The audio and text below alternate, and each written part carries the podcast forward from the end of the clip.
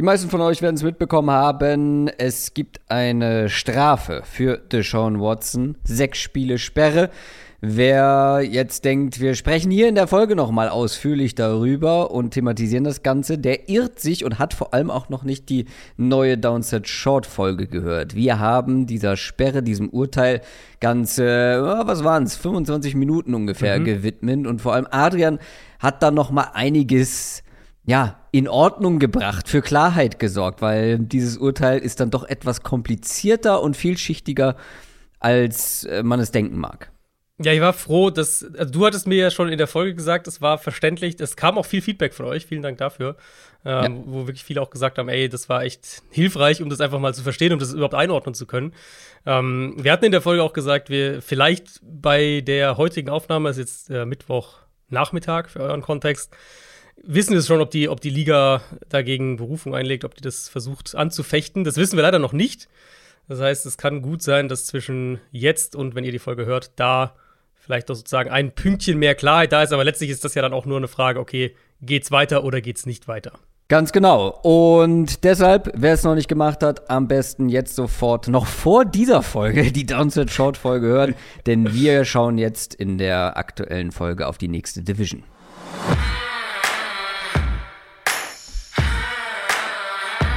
Down, Set, Talk.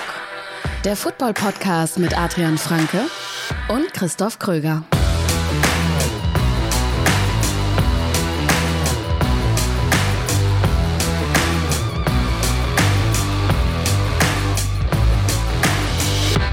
Und damit rein in eine neue Folge Downset Talk. Das ist der offizielle NFL-Podcast von The Spox mit mir, Christoph Kröger und Adrian Franke. Einen wunderschönen guten Tag. Bevor wir zu jeder Menge News kommen, bevor wir zur AFC East kommen, auf die wir heute genauer blicken wollen, gibt es so ein paar Sachen, die wir klären müssen. So ein bisschen Housekeeping müssen wir hier betreiben. Ähm, wir haben es letzten Wochen schon erwähnt. Fantasy Football steht in den Startlöchern, also auch die Fantasy Football Bundesliga von Doubtset Talk. Seit Montag ist die Anmeldung offen. Also wer da mitspielen will, gegen Fantasy Football Spieler aus ganz Deutschland und teilweise auch über Deutschland, über die deutschen, äh, die deutschen Grenzen hinaus, der kann sich da ab jetzt bis zum 10. August anmelden. Muss aber schnell sein. So viele freie Plätze gibt es tatsächlich nicht mehr. Wir haben ja gesagt, ähm, so um, bei, um und bei 1400 MitspielerInnen liegt die Grenze und wir sind jetzt schon bei um und bei 1300 angemeldeten ähm, ja, Mitspielerinnen und Mitspielern. Nicht mehr viele Plätze frei. Alle Infos dazu unter downsettalk.de slash fantasy-bundesliga. Und die Organisatoren dieser Bundesliga machen dieses Jahr auch zum ersten Mal einen Charity Bowl, also Fantasy Football für einen guten Zweck. Da findet ihr Infos unter germancharitybowl.de. Aber damit noch nicht genug vom Fantasy Football. Wer sagt, okay, Bundesliga ist schön, Charity Bowl auch super, aber eigentlich suche ich einfach nur eine Fantasy-Liga, in der ich mitspielen kann. Oder vielleicht sucht ihr noch eine Mitspielerin oder einen Mitspieler für eure Liga. Dann kann ich auf unserem Discord-Channel für alle Supporter die Fantasy Football Partner Börse empfehlen. Da sind schon sehr viele Leute fündig geworden. Und apropos Supporter, wer im höchsten Tier supportet bei Patreon, bekommt einen Shoutout in einer Folge. Und den gibt es auch jetzt wieder. Und zwar für Shark80 ist mit 20 Euro im Monat dabei. Vielen, vielen Dank an Shark80 und vielen, vielen Dank auch an alle anderen, die uns über Patreon unterstützen. Quick Question. Und weil wir jetzt so ein bisschen Housekeeping in Sachen Fantasy Football betrieben haben und auch echt viele News jetzt ähm, so langsam wieder reinbekommen, haben wir uns gesagt, wir machen eine ganz kurze Quick Question. Und ich weiß gar ich glaube, die haben wir schon mal irgendwo beantwortet. Aber es kann ja nicht schaden, um das auch nochmal aufzufrischen, um zu gucken, hat sich vielleicht was verändert mit der Zeit. Und diese Quick Question hat nichts mit Football zu tun. Finde ich ja immer ganz erfrischend. Ähm, so wie das äh, Thema, um das es heute geht. Äh, Jack Daniels hat nämlich auf unserem Discord-Channel gefragt, Eistee Pfirsich oder Eistee Zitrone? Okay, also Eistee generell äh, massiv überschätzt. In meinen What? Augen. Eistee ist, ja, ich finde Eistee ist brutal überschätzt. Der, der, der einzige Eistee, den ich. Okay, warte. Also Eistee erinnert mich zum einen so an, an äh, Jugendtage, LAN-Partys, solche Geschichten. Was jetzt Ja, aber du ist, denkst ne? an die, du denkst an die zwei Liter Tetrapacks, die ihr euch da reingepfiffen habt. ja, ich meine, ich weiß schon, dass es geschmacklich da bessere äh, Dinge gibt, aber ich finde, also was mich bei Eistee einfach stört und deswegen äh, trinke ich ihn eigentlich auch kaum ehrlicherweise, ist, dass es halt kein sprudeliges Getränk ist. Und ich weiß, es gibt Eistee mit, ist, ja. mit Sparkling ähm, ja. und das finde ich auch gar nicht schlecht, muss ich ja. sagen. Aber wenn du mir jetzt so Softdrink-mäßig die Wahl gibst, irgendwie so eine Top 10 zu erstellen, wäre Eistee bei mir wahrscheinlich so ziemlich auf dem letzten Platz. Wenn oh. du mich zwingst, einen Eistee zu trinken, dann nehme ich Zitrone. Okay. Einfach weil es ein bisschen frischer schmeckt. Aber Eistee generell, ja, überschätzt. Also ich bin grundsätzlich kein großer Fan von allem, was sehr süß ist und also was man trinken kann und sehr süß ist. Ähm, ich greife auch bei den meisten Sachen, die ich geschmacklich gut finde, zu denen ohne Zucker oder mit weniger Zucker. Auf jeden Fall, dass es nicht so süß ist. Ähm, und ich mag ja auch einfach kalten Tee tatsächlich. Also es ja, muss ja gar nicht mal fertiger Eistee sein. ist der Weg Aber grundsätzlich nicht so weit, ja. Im Sommer, ein, oh, gerade den Sparkling, Zitrone, also Zitrone auf jeden Fall. Pfirsich geht auch, aber Zitrone besser. Aber dann die Sparkling-Variante im Sommer aus einer kleinen Dose. Mm, lecker, doch, mag ich schon sehr gerne.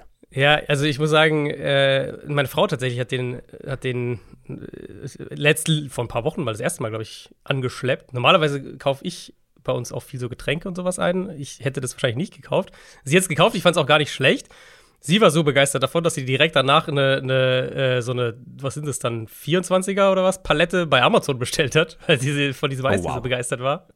ähm, ja, mich kriegst, also ich meine, es ist ja hinlänglich bekannt hier im Podcast, dass das Orangina Nummer 1 ist. Ah, ähm, Werbung. Werbung. Es gibt genau. bestimmt auch andere. Richtig. Es gibt sehr viele Richtig. andere gute, Absolut. was ist denn das? Orangenlimonaden. Absolut. Ähm, aber sonst gehe ich halt eigentlich immer eher mit den, mit den Sparkling-Geschichten. Und zwar eher so, also in die Richtung Zitronenlimo, Orangenlimo mit Kohlensäure nicht zu süß. So, da, da, da findest du mich. Ich bin Schorlentyp. Also auch Kohlensäure, aber ein Schorlentyp, so Saftschorle. Apfel, ja, Apfelsaftschorle, Kirsch, Rhabarber. Das, das, nee, mm. uch, uch, nee, das Was? nicht. Apfelsaft, ja, der Rest geht. Uch. Kommen wir nicht zusammen. Nee. News aus der NFL. Über das Sean Watson, wie gesagt, haben wir schon gesprochen. Downside Short. Hier nochmal der Hinweis. Und wir machen damit weiter mit den Miami Dolphins. Wir sprechen über die Dolphins später aus vor allem sportlicher Sicht, wenn wir über die AFC East sprechen. Aber abseits des Platzes hat sich etwas getan, denn die Dolphins wurden von der NFL richtig hart bestraft. Ich bin jetzt ein bisschen enttäuscht. Das war jetzt so eine perfekte Gelegenheit. Kommen auch nicht zusammen. Tom Brady und die Miami Dolphins kommen auch nicht zusammen. Das, ist, so, das, das, ist, das ist zu weit gedacht. An Tom Brady habe ich jetzt noch gar nicht gedacht. Ja, also die NFL hat am äh, Dienstag die Strafe verkündet gegen die Dolphins. Da liefen ja eine ganze Weile lang jetzt Ermittlungen, auch mit, der, äh, mit den Vorwürfen von, äh, von Brian Flores, die da im Raum standen. Weil, waren Ermittlungen in mehreren Punkten. Ähm, ich versuche es mal von, von oben ab so runter so ein bisschen aufzudröseln. Also erstmal die Strafe. Der Erstrunden-Pick im nächsten und der Drittrunden-Pick im übernächsten Draft wird den Dolphins entzogen, also die werden gestrichen. Und Stephen Ross, der Teambesitzer, wird für die ersten sechs Spiele der kommenden Saison suspendiert und muss eine Strafe in Höhe von 1,5 Millionen Dollar bezahlen. Das ist die höchste Tampering-Strafe in der NFL-Geschichte und genau darum geht es eben auch in erster Linie um Tampering. Im Kern nämlich hat die Liga zwei Sachen untersucht. Einmal, ob die Dolphins Tampering betrieben haben, also versucht haben, Spieler Coaches abzuwerben, die woanders unter Vertrag stehen, ohne die Erlaubnis des entsprechenden Teams einzuholen. Mhm. Das ist eben Tampering, das darfst du natürlich nicht. Und zweitens, ob die Dolphins während der ja, 2019er Saison, und diese Vorwürfe kamen ja noch aus dieser äh, Brian Flores-Enthüllungen da raus, ähm, ob sie da versucht haben, Spiele absichtlich zu verlieren oder, oder ob, ähm, ob, sie, also, ob es in diese Richtung ging, wir wollen lieber einen hohen Draft-Pick. Und da stand natürlich unter anderem auch der Vorwurf im Raum, dass Stephen Ross Brian Flores 100.000 Dollar für verlorene Spiele geboten hat. Das ist das, was, was hm. der Eklat, der in diesen äh, Brian Flores-Vorwürfen ja. unter anderem mit drin war. Und um es zusammenzufassen, beim Tampering haben die Untersuchungen ergeben, dass die Dolphins bzw. Stephen Ross äh, mehrfach deutlich gegen die Regeln verstoßen haben. Sollen zum einen 2019 und nochmal 2021, also Ende letzten Jahres, den Kontakt zu Tom Brady hergestellt und mehrere Gespräche auch geführt haben. Ähm, also einmal während er bei den Patriots unter Vertrag stand und dann nochmal eben letztes Jahr. Und im Januar diesen Jahres dann mit dem Berater von Sean Payton gesprochen haben, um den abzuwerben, bevor Sean Payton dann letztlich äh, vorerst mal zurückgetreten ist. Godell hat in dem Statement davon gesprochen, dass die Liga Tampering-Verstöße bisher nie aus, bisher nie dagewesenen Ausmaßes gefunden hat und dementsprechend eben auch diese Strafe ausgefallen, die tatsächlich auch noch höher hätte ausfallen können, wenn wir überlegen, der hat in mehreren, in mehreren Fällen versucht, Tom Brady abzuwerben. Da geht es auch um diverse Konstrukte, mhm. dass der irgendwie so eine, so eine, äh, ja, eine Managementrolle im Prinzip mit einnimmt und so weiter, aber auch vielleicht Quarterback spielt. Das ist alles so ein bisschen offen. Und eben einen Head Coach von einem anderen Team illegal abzuwerben, wenn man so will. Also dafür ist die Strafe tatsächlich noch im Rahmen, würde ich sagen. Ähm, genau, beim Vorwurf des Tankings, das kann man vielleicht relativ schnell machen.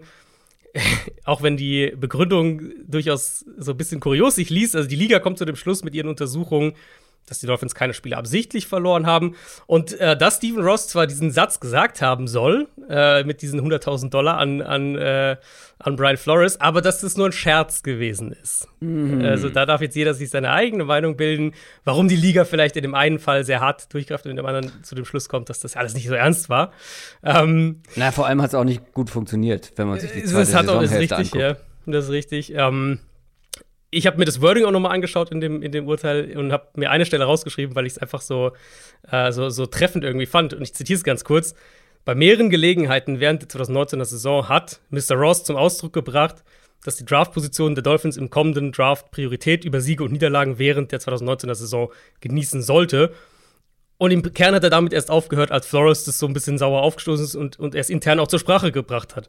Also ja, die Dolphins haben nicht Spiele absichtlich verloren. Das ist auf jeden Fall ein wichtiger Takeaway.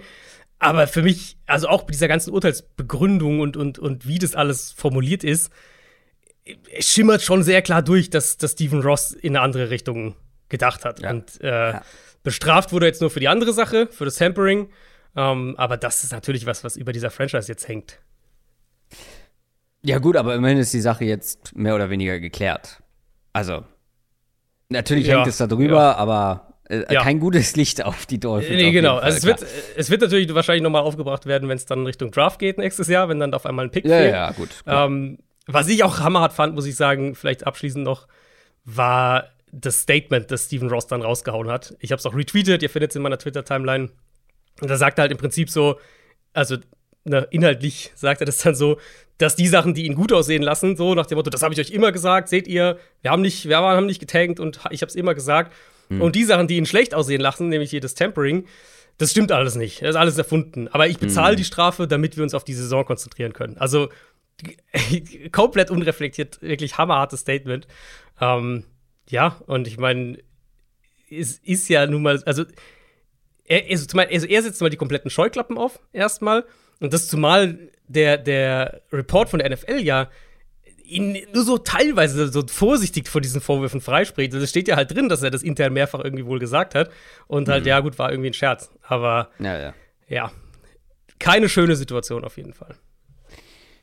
Äh, keine schöne Situation ist auch die von Murray letzte Woche zumindest nicht gewesen.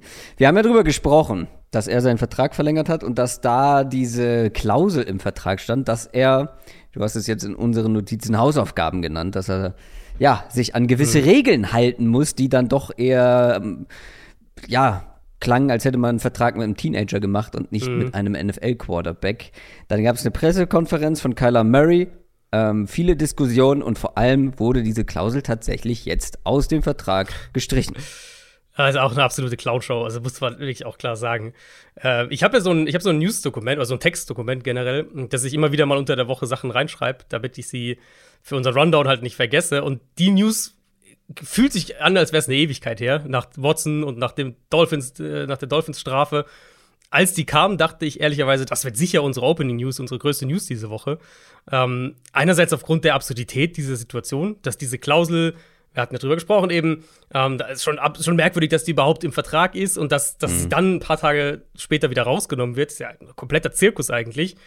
Und andererseits aber auch, weil ich Murray so noch nie gesehen hatte der ist eigentlich sehr, sehr ruhig, sehr, ich würde es mal businesslike nennen auf seinen Pressekonferenzen. Also ne, höflich, beantwortet nett alle Fragen und so weiter, aber halt auch nicht mehr. Also ist jetzt keiner, der hier eine lustige Anekdote mal so irgendwie raushaut. Und in dem Fall ist er ja wirklich ohne Ankündigung, also er hatte keine planmäßige PK an dem Tag, ist er nach dem Training vor die Presse gegangen, hat ein so ungefähr dreiminütiges Statement rausgehauen, das echt leidenschaftlich war. Also man hat gemerkt, mhm. dass, dass, dass alles, was natürlich im Zuge dieses, dieses Vertragszusatzes dann auf Social Media abging, so von wegen, ja, Mary arbeitet nicht genug und muss mehr Zeit investieren und so weiter, dass ihm diese Sachen echt nahe gegangen sind und dass er das so nicht auf sie sitzen lassen wollte. Ich habe das, das Video von seinem Statement da, das habe ich auch äh, auf meiner Twitter-Timeline, findet ihr das auch. Äh, ja, jetzt ist die Klausel weg. Ähm, das Team in Person vom Owner, der wohl hinter dieser oder der diese Klausel haben wollte, wohl trotz internen Widersprüchen, hat sich da halt einfach ein unfassbar unnötiges Fettnäpfchen gesetzt. Und jetzt, glaube ich, kannst du ja. halt nur hoffen, dass das, äh, dass es in absehbarer Zeit so ein bisschen in den Hintergrund rückt.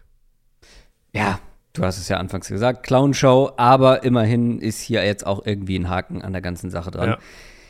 Die San Francisco 49ers haben mit einem ihrer wichtigsten Spieler einen neuen Vertrag ausgehandelt. Debo Samuel, da hat man ja zwischenzeitlich auch von Trade-Gerüchten mhm. gehört, dass er weg will. Er will auf jeden Fall einen neuen Vertrag. Den hat er jetzt bekommen. Und wie sieht der aus? Ja, genau. Also rund um den Draft gab es echt so ein paar Wochen, zwei, drei Wochen, wo es, fand ich, schon wahrscheinlich gewirkt hat, dass die den traden. Es gab wohl auch Angebote.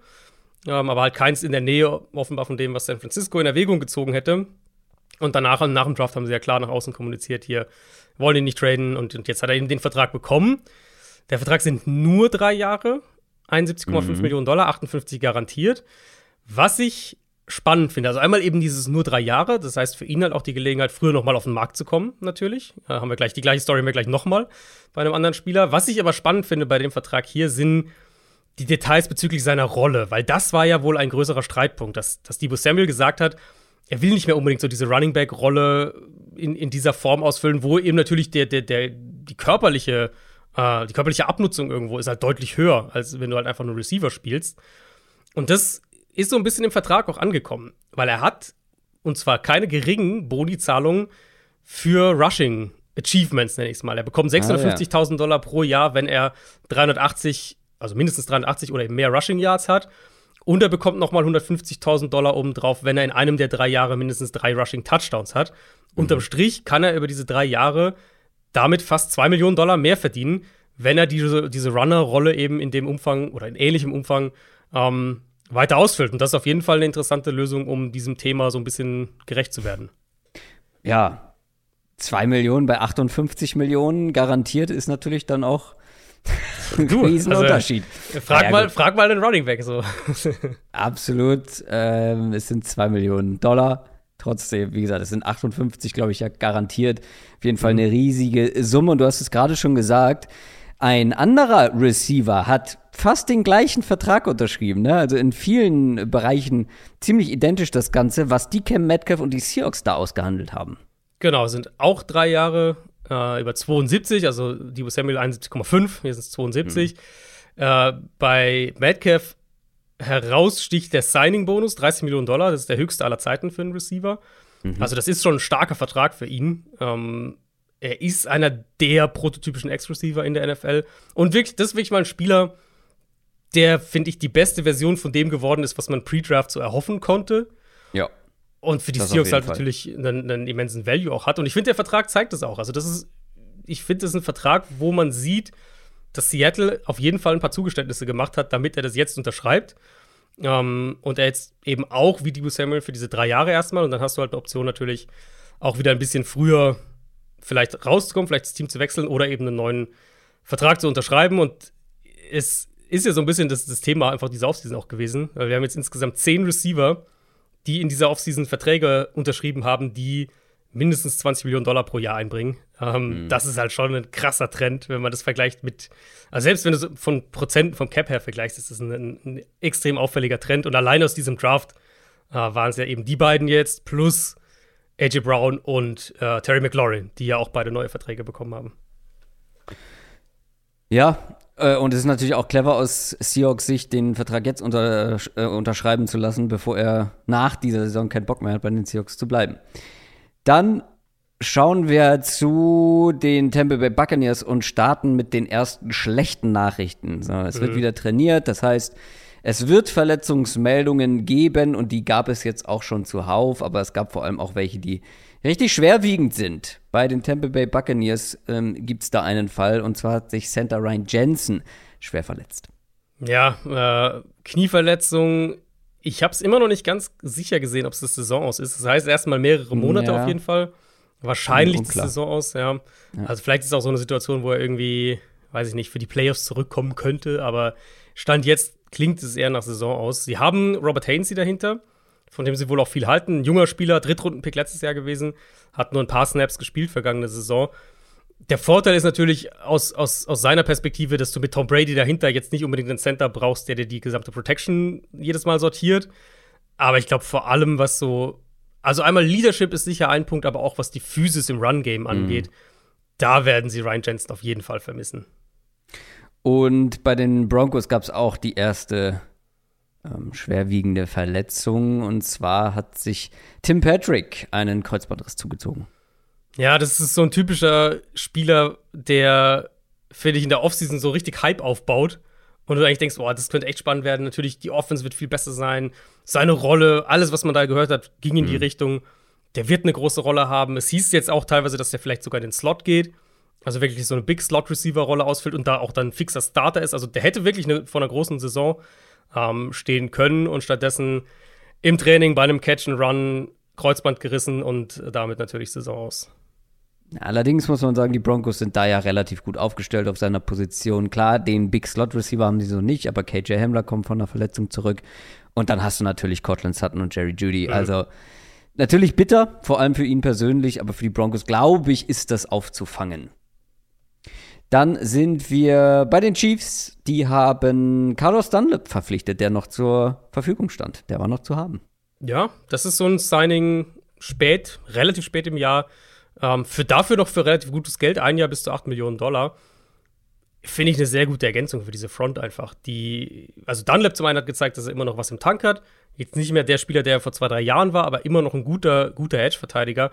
Und das ist halt eine Verpflichtung, mit der du als Team, die so ein bisschen dafür absichert, dass, dass George Karlaftis nicht direkt als Rookie eine tragende Rolle übernehmen muss, sondern so ein bisschen rangeführt werden kann. Jetzt hast du da noch eine Alternative in dieser Rotation und generell eine, eine tiefe D-Line-Rotation zu haben, ist, hat sich in den vergangenen Jahren für verschiedene Teams bewährt. Also ich glaube, die, ähm, ja, das ist ein absolut sinnvolles Signing für Kansas City. DJ Humphreys wird in Zukunft keine Musik machen, sondern weiterhin in der O-Line der Cardinals spielen. Wow. Ich habe für einen kurzen Moment gebraucht, was, was das für eine Referenz ist. ähm, ja, sie lassen ihn wieder nicht auf den Markt kommen. Hatten ja auch letztes Mal schon dann kurz vor seiner Free Agency für kurzfristige Zeit verlängert. Jetzt hier auch wieder drei Jahre. Ähm, es sind 34 Millionen garantiert. So ganz habe ich noch nicht herausfinden können. Der Vertrag ist jetzt noch nicht so lange her, ob er diese 66,8 Millionen, die da berichtet wurden, jetzt über die drei neuen Jahre bekommt. Das wäre dann schon ziemlich happig oder ob es irgendwie inklusive noch verrechnet wird mit dem einen Restvertragsjahr, mhm. was er noch hatte. Er wäre in sein letztes Vertragsjahr gegangen, hätte 14 Millionen Dollar verdient in der kommenden Saison, die nicht garantiert waren. Und vermutlich hat er deshalb auch bisher noch nicht trainiert, ähm, weil er den neuen Vertrag wollte. Auch wenn es von Teamseite aus hieß, ja, er, der hat irgendwie ist krank, der hat Magenprobleme, deswegen hat er bisher nicht trainiert, offiziell. Ähm, der generelle Takeaway, egal ob es jetzt, also ob die, diese Summe sich jetzt auf drei oder vier Jahre erstreckt, solange du ein halbwegs solider Left Tackle bist, wirst du einfach in der NFL bezahlt. Und wenn du ein halbwegs solider Kicker bist, in der Regel nicht. Aber im Fall von Chris Boswell wurde der jetzt bezahlt und zwar von den Steelers und das mit einem Top-Vertrag. Absolut. Vier Jahre, 20,5 Millionen, 12,5 garantiert. Damit ist er zusammen mit Justin Tucker der bestbezahlte Kicker in der NFL. Ähm, ist er äh, auch mit Justin Tucker zusammen er, der beste also, Kicker der NFL? Er ist schon ein guter Kicker, war jetzt auch über mehrere Jahre relativ konstant. Ja. Ich würde trotzdem immer davor zurückschrecken, dem Kicker so viel Geld zu geben. Das muss ich schon also, sagen. Also, das ist so viel, wie du deinem Starting Running Back zahlen würdest, ne? Das möchte ich hier nochmal festhalten. Äh, ja. ja, ungefähr. Also, da würdest du eher den Running Back nehmen, oder? ja, wahrscheinlich schon. Ja, also das Ding mit Kickern ist ja halt einfach für ein Jahr oder zwei Jahre ist ja was anderes, aber die, also es gibt natürlich ein paar Kicker, die über ganz lange Zeit richtig, richtig gut waren. Ja, das aber sind aber die, die, wenigsten. Genau, das sind halt die wenigsten. Die meisten haben halt einfach so eine krasse, so ein krasses Up and Down irgendwann in ihrer Karriere, dass ich halt einfach nicht mich für, für mehrere Jahre, für drei, vier Jahre an einen Kicker ja. committen würde. Das war's von den News. Wir schauen auf die AFC East. NFL Preview. Wir sprechen über die Bills, die Patriots, die Dolphins und die Jets. Das war eine Division, die letztes Jahr enger war als gedacht. Da haben ein, zwei Teams positiv überrascht. Es waren nur zwei Siege am Ende zwischen den Bills auf eins und den Dolphins auf drei. Und vor allem habe ich nicht mit zwei Teams in den Playoffs gerechnet. Aber das sind auch beides Dinge, von denen ich sage oder wo ich prophezeie, dass die nicht nochmal eintreffen werden. Also ich glaube, die Differenz zwischen 1 und 3 wird größer. Und ich glaube, es wird auch nur ein Playoff-Team geben. Da können wir natürlich am Ende noch drüber sprechen. Aber wie schätzt du die Division im Allgemeinen ein? Ähm, ich. Es ist eine Division, wo ich das Gefühl habe, ich kann alle Teams einigermaßen gut greifen, was, was jetzt nicht unbedingt ähm, inhaltlich, da kommen wir gleich noch dazu, da gibt es einiges an Umbrüchen, aber ähm, wo ich sie sehe, also in welcher Siegerange ich sie sehe, außer Miami. Ah, ja. Miami ist für mich Ja. eine der Wildcards generell, wenn ich jetzt auf die kommende Saison gucke und, und versuche Ja, zu das schon, tippen. ja. Wo, wo gewinnen die sechs Spiele oder Aber- gewinnen die elf Spiele so? Wir sprechen ja gleich über die Jets, aber kannst mir nicht erzählen, dass du dir da mit deinem mit deiner Siege-Vorhersage relativ sicher bist. Also Jets sind wieder so ein Team, wo ich einigermaßen komfortabel die halt in so eine, in so eine Kategorie packen würde. So sechs Siege Range. Das kann dann auch fünf sein, das können auch sieben sein. Bei Miami hätte ich das so nicht. Bei Miami könnte ich jetzt sagen, acht Siege. Äh, Aber ich könnte mir auch gut vorstellen, dass es zwei mehr werden. Ich könnte mir aber auch vorstellen, dass es irgendwie totale Katastrophe wird und zwei weniger werden. Und auch die Patriots. Also klar, da hat sich nicht so viel getan, aber auch da bin ich gespannt, wie sie sich am Ende schlagen. Da finde ich die Range auch relativ gering, aber naja, wir, wir gucken jetzt auf Sportliche und wir fangen wieder mit dem schwächsten Team des vergangenen Jahres an. Das waren die New York Jets. Das war nichts letztes Jahr. Das war ein Rekord mit 4 und 13 nach den Jaguars, der zweitschlechte oder die zweitschlechteste Punktedifferenz nach EPA, die schlechteste Defense der Liga und vor allem hatte man einen der am schwächsten spielenden Starting Quarterbacks. Insgesamt haben vier Quarterbacks bei den Jets gespielt letztes Jahr, zumindest mehr als 40 Snaps. Das muss er auch erstmal schaffen. Also, da musste schon viel passieren, äh, damit die Jets jetzt in der kommenden Saison deutlich besser spielen. Nur ist die Frage, ist genug passiert? Haben sie genug gemacht? Und ich finde, man hat auf jeden Fall einige gute Dinge gemacht und einige Dinge, aus denen man oder an die man sich klammern kann, wenn man einen Case dafür machen will, dass die Jets sich deutlich verbessern. Ähm, also grundsätzlich ist, glaube ich, eine, eine gewisse Steigerung zu erwarten, wenn du so einen jungen Quarterback hast, der ins zweite Jahr kommt, wenn du einen First-Time-Head-Coach hast, der ins zweite Jahr kommt. Ist ein wichtiges Jahr für, für beide, für Robert Sala und für Zach Wilson. Fangen wir mal mit Zach Wilson an, der hat wirklich keine besonders gute Saison gespielt. Gab so ein paar Highlights, ne? Wir haben ja auch häufig drüber gesprochen, aber halt auch viele Ja. Lowlights, vor allem innerhalb der Struktur sah er nicht so gut aus. Da sahen teilweise die Backup-Quarterbacks besser aus, die dann für ihn eingesprungen sind. Und das halt in einer, in einer Struktur, die ja eigentlich relativ Quarterback-freundlich sein sollte. Wenn er sich innerhalb der Struktur nicht verbessert, dann wird schwierig, auch dieses Jahr, dann wird es auch auf Dauer nichts mit ihm in der NFL. Ich würde ihm allerdings noch so ein bisschen Zeit zugestehen wollen, weil von BYU im College in die NFL ist eh schon kein kleiner Schritt und dann hatte er halt bei BYU eine Bomben-Offensive Line, viel Zeit, hatte Playmaker und das alles hatte er bei den Jets letztes Jahr überhaupt nicht. Also ich bin da noch mal durchgegangen, da, hat- da hat ja sämtliche Konstanz gefehlt, was so Ja. an Waffen in der Offense angeht. Also Elijah Moore, das war sein Top-Target, hat elf Spiele nur gemacht. Corey Davis nur acht. Jamison Crowder zwölf Spiele. Also keiner von seinen wichtigsten Spielern oder seinen wichtigsten Anspielstationen hat auch nur ansatzweise eine Saison oder die Saison durchgespielt. Er selber hat ja auch ein paar Spiele gefehlt. Das hilft natürlich auch nicht, um in einen Rhythmus zu kommen. Und ja, dann hinter einer der miesesten Lines der Liga dazu noch. Also grundsätzlich glaube ich, für mich, Zach Wilson, ich will ihn auf jeden Fall noch mal in, in besseren Umständen sehen, bevor ich mir jetzt, also bevor ich ihn abschreibe. Ich habe da noch ein, hab da noch ein gutes Stück Hoffnung. Wir haben ja schon auch über ihn ausführlich gesprochen gehabt. Das Thema hatten wir ja, Ja. schon mal. Werden wir heute nochmal haben, weil wir die unsere Rookie-Review gemacht hatten vor ein paar Wochen. Also, wenn ihr die noch nicht gehört habt, da haben wir über alle Quarterbacks einzeln gesprochen, auch über Zach Wilson natürlich. Mac Jones, der heute noch Thema Genau, ist. Mac Jones natürlich auch. Ähm, ich finde, der Knackpunkt, den hattest du, glaube ich, relativ am Anfang gesagt. Er hatte halt nur Flashes bisher, einzelne Momente.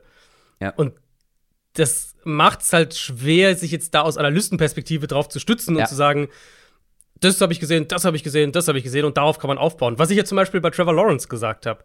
Ähm, wo ich halt sage, okay, bei Trevor Lawrence ist deutlich mehr Positives zu sehen, wenn man sich anschaut, wie er gespielt hat, als die Total Stats oder auch der Gesamteindruck von seiner Rookie-Saison vielleicht vermuten lassen würden. Und bei Wilson würde ich das so nicht sagen, weil die, diese Flashes, dieses Armtalent, das, was er außerhalb der Struktur, außerhalb der Pocket kann, die Sachen standen ja nie in Frage. Also, das hat er im College gezeigt, das wussten wir, dass er das mitbringt, das wussten wir, dass er das auch kann.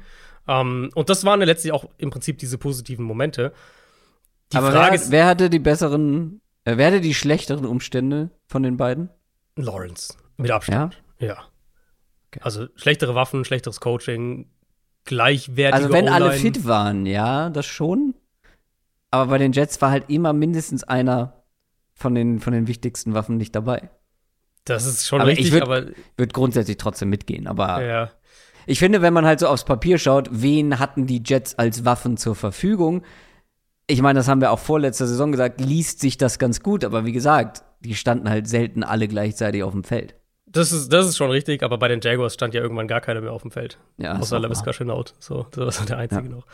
Ähm, nee, genau. Ich habe auch, mal- ich hab auch mal nachgeschaut, weil ich auch die, das einfach noch mal so ein bisschen einsortieren wollte. Und das hat eigentlich genau meinen Eindruck bestätigt. Zach Wilson war auf Platz 31 von 32 bei On-Target-Percentage, also wie viele seiner Pässe letztlich akkurat Richtung Receiver kamen. Und bei den PFF-Grades, und ja, die darf man immer mit ein bisschen Vorsicht genießen, aber für Kontext einfach, war er auf dem letzten Platz bei negativ bewerteten Plays und auf Platz 28, was die Grade aus einer sauberen Pocket angeht. Und wenn man das so will, das sind ja diese Konstanz-Metrics in gewisser Weise. Wenn ein Quarterback Ja.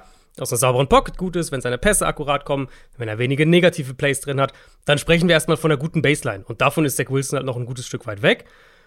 Ich stimme dir trotzdem auch voll zu. Ich will überhaupt nicht sagen, das wird sich nicht verbessern oder sowas. Im Gegenteil, gerade gerade bei Quarterbacks gibt es ja einfach diesen Effekt ein Stück weit auch, dass ähm, das Spiel langsamer wird. Für mich wirklich die Frage ist, bei ihm macht er jetzt diesen großen Schritt, dass er dieser, dieser konstantere Pocket-Passer werden kann in besseren Umständen. Und du hast auch gesagt, wir haben letztes Jahr das gesehen, dass das mit erfahreneren oder anderen Quarterbacks, die halt einfach innerhalb der Struktur st- strikt gespielt haben, lief die Offense runter und mit Zach Wilson hat, hat das deutlich länger gedauert, bis das besser geklappt hat. Macht er diesen Schritt, jetzt wo die Offense, wo die Umstände noch mal eine ganze Stufe besser sind? Wenn nicht, ich weiß nicht, wie es du siehst, aber ich finde, also ich könnte mir gut vorstellen, dass wir dann nach der Saison drüber sprechen, ob die Jets einen neuen Quarterback brauchen, wenn er diesen. Schritt nicht macht. Wenn er sich nicht verbessert oder nur ganz wenig, dann kann ich mir schon vorstellen, also dann werden die Jets auch wieder früh picken. Mhm. Ähm, weil dafür ist, glaube ich, das Grundgerüst. Das ist jetzt kein Team, wo ich sage, das Grundgerüst sieht so stabil aus, dass du mit einem Das entsteht Ähm, halt noch, ja. Das entsteht halt noch. Genau, dass du mit einem mit einem schwächeren Quarterback trotzdem halt irgendwie äh, sechs, sieben Siege holen kannst. So, dafür muss Zach Wilson schon diese Entwicklung gehen. Allerdings wird es halt, glaube ich, ein bisschen einfacher für ihn. Weil wir haben über die Umstände gesprochen. Die waren vielleicht besser als bei Trevor Lawrence, aber ja immer noch nicht gut. Und die Umstände haben sich in meinen Augen klar verbessert. Also ich glaube, dass die Offensive Line besser sein wird als letztes Jahr. Ähm, Mikael Beckton, der eigentlich eine starke Rookie-Saison gemacht hat vor zwei Jahren oder eine, eine ja, solide Rookie-Saison gespielt hat, auf der man aufbauen kann, hat letztes Jahr nur ein Spiel gemacht und war dann verletzt. Der kommt zurück, mal sehen, ob er rechts oder links spielt, weil George Fant, der dann letztes Jahr gespielt hat, der war laut PFF der Beste in dieser Offensive Line. Ähm, das sind die beiden Tackles.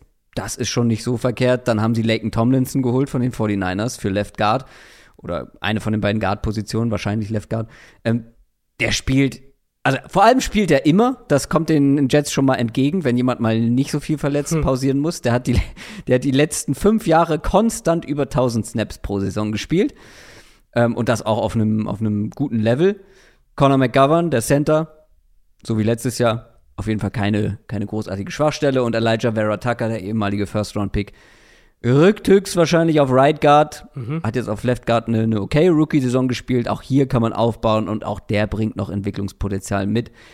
Stichwort Potenzial ist einfach so der Begriff für diese Line. Da sind einige jüngere Spieler, vor allem mit Beckton und Vera Tucker mit dabei, die sich noch steigern können. Und die anderen haben schon gezeigt, dass sie, dass sie ausreichendes Niveau mitbringen. Also, da ist viel möglich nach oben, aber wenn man realistisch bleibt, ist das zumindest eine, eine durchschnittliche NFL-Line, oder nicht? Ja, das sollte eigentlich mehr sein, ehrlicherweise. Sollte mehr sein. Ja. Also ich, ich fand die ja letztes Jahr auch schon gar nicht so schlecht. Also sie war jetzt sicher nicht irgendwie Top 10 oder sowas, aber. Aber auch da haben noch viele Leute immer mal wieder gefehlt, oder? Hatten sie auch Verletzungen? Auch so eine hatten sie auch Verletzungen, ja, aber ja. sie hatten, also sie hatten letztes Jahr hatten sie halt viele solide Spieler einfach. Morgan Moses war ja noch der Right Tackle da, ja. als, äh, als, als Beckton halt raus war. Ähm, Greg Van Roten auf Right Guard. Also nicht falsch verstehen, Tomlinson und Beckton, jeweils dann im, als, als, als Ersatz, sind klare Upgrades oder sollten das in Becktons Fall zumindest sein. Aber jetzt nicht so, also diese Line war letztes Jahr besser als, ich würde sagen, mindestens acht, neun andere Lines in der NFL. Mhm. Ähm, diese, dieser Positionsswitch wird, finde ich, interessant sein zu sehen. Beckton haben sie jetzt zum Start des Trainingcamps auf die rechte Seite geschoben.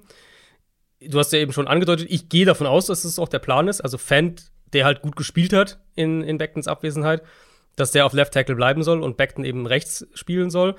Und eben dann dieser Guard-Switch noch dazu. Das, das sind halt natürlich, das muss erstmal auch wieder sich alles finden, muss erstmal funktionieren. Bei Beckton ist immer die Frage, ist er fit, ist er in Form? Er soll wohl jetzt ganz gut in Form zum, zum Training Camp gekommen sein. Das ist auf jeden Fall mal ein positives Zeichen. Ähm, aber wenn, also ich würde es mal so, ich würde so formulieren, wenn Beckton fit bleibt und auf der rechten Seite funktioniert, dann sollte das eigentlich eine gute Line sein. Und gut heißt für mich irgendwie so zwischen 10 und 15, wenn wir jetzt Offensive Lines ranken würden. Also nicht, wahrscheinlich nicht, sagen wir zwischen 12 und 15. In der Range würde ich sie sehen, wenn Beckton fit bleibt und auf rechts ja. funktioniert. Und das ist ja dann doch noch mal ein, ist ja noch mal ein ordentlicher Schritt nach oben. Genau, ja.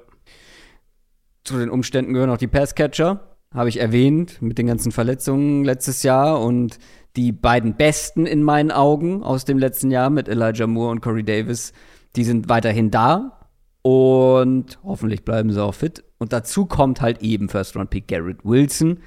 Ich persönlich hätte andere Receiver bevorzugt an der Stelle, okay. Aber der Typ bringt trotzdem ja enormes Talent mit, er bringt Speed mit und vor allem halt macht er aus diesem Receiving Core ein richtig ausbalanciertes Trio, wie ich finde. Ne? Also Corey Davis, so dein, mhm. dein großer Ex-Receiver, Elijah Moore, vor allem im Slot stark, kann aber auch rumgeschoben werden. Rumgeschoben werden kann auch äh, Garrett Wilson, aber der bringt halt noch mehr Speed mit, der kann der Field Stretcher sein. Ähm, also die Tiefe könnte besser aussehen bei den Wide Receivern allen voran. Das muss man an der Stelle erwähnen, aber die Top 3 finde ich ordentlich und gleichzeitig mhm. muss man auch schauen, wie oft alle drei überhaupt auf dem Feld stehen, weil ich finde es schon auffällig, dass man gleich zweimal relativ viel Geld für Tight Ends in die Hand genommen hat. CJ Osama von den Bengals gekommen und Tyler Conklin von den Vikings. Ich kann mir auch vorstellen, gerade wenn wir darauf gucken, wo diese Offense herkommt, dass wir auch das ein oder andere Mal zwei Tight End Sets, äh, zwei Tight Ends, Gottes Willen, zwei Tight End Sets sehen werden. Ja, ja, kann ich mir absolut. Schwierig. Zumal sie ja auch noch ähm, das war doch dieses Jahr, oder bin ich jetzt völlig falsch? Die haben auch Jeremy Ruckert noch gedraftet dieses Jahr. Ja, das stimmt. Der das ist auch noch mit dabei. noch ein Tight End. Also sie haben, ja. wirklich, sie haben, wirklich, in diese Position auf jeden Fall investiert. Ähm, Habe ich mir auch notiert, dass ich mir mehr 12 Personal vorstellen könnte, gerade auch fürs Run-Game, weil ich finde, also Yusama ist ja wirklich so ein von seiner Rolle her ein relativ kompletter Tight End. Ähm, Conklin und Ruckert würde ich jetzt auf jeden Fall eher auf der Blocking-Seite zu Hause sehen. Also ich glaube, dass, dass, dass du mit denen schon noch den Ball auch laufen kannst, wenn du da mit, äh, mit 12 Personal rauskommst. Was ich noch auffällig fand, war mit dieser Receiver-Gruppe, dass das schon so echt so eine, so eine Shanahan-Handschrift jetzt ist. Ne? Also ist ja auch eine, ist ja auch eine Shanahan-Schüler, der die Offense äh, leitet, also dieses, der, der gleiche Coaching-Tree. Und die Receiver jetzt, die sie jetzt sich geholt haben über die letzten zwei Jahre, mit Moore, mit Wilson, ein Braxton ist auch zum Beispiel, das sind alles gute Receiver nach dem Catch. Und ich denke schon, dass es in die und, und eben Corey Davis ist halt der, so der, der, der, der dann diese AJ Brown-Rolle so vielleicht ein bisschen einnimmt, eben der ein bisschen physischere, viel, der primär Outside auch spielt.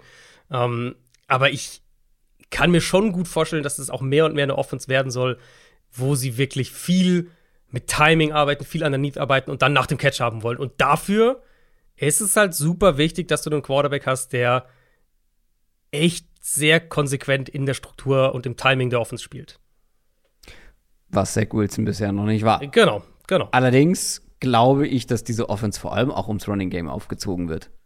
Also mhm. Offensive Coordinator kam aus San Francisco von Shanahan. Genau. Ist bekannt, dass da auch das Running Game eine große Rolle spielt. Und die Line ist auch mit Blick auf Run-Blocking aufgebaut worden. Auch ein Tomlinson wurde nicht, nicht zufällig geholt. Äh, Mikael Becken, ne? wenn, wenn du dir anguckst, was der im College damals gemacht hat mit seinen Gegnern im Running Game.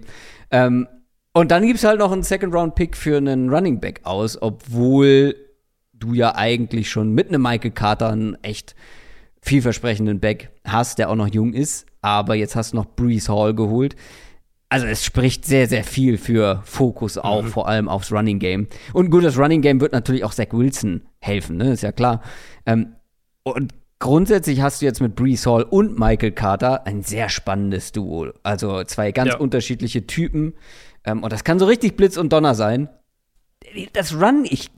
Also, ja, natürlich schauen wir vor allem auf die Entwicklung von Zach Wilson im Passing Game innerhalb der Struktur. Aber ich werde bei den Jets auch sehr aufs Running Game gucken. Und ich kann mir vorstellen, dass das auch eine Basis für eine bessere Saison wird. Die, dieses Running Game und was dann darauf aufbaut. Du siehst halt, dass dieser Kader, was ich vorhin gesagt hatte, dass der noch entsteht, so in gewisser Weise, dass der noch nicht fertig ist ich finde aber auch, diese Offseason haben sie noch mal einen klaren Schritt in die Richtung gemacht, was sie sein wollen. Eben, sie wollten ja für Brees Hall sogar in die erste Runde traden. Also sie wollten ja sogar noch höher, höher gehen für ihn. Also das war wirklich ein, eine, eine, hohe Priorität, nachdem sie den Guard geholt haben, der exakt, also der kam, also Tomlinson kam ja aus San Francisco, der ja exakt ja. aus diesem Scheme auch kommt.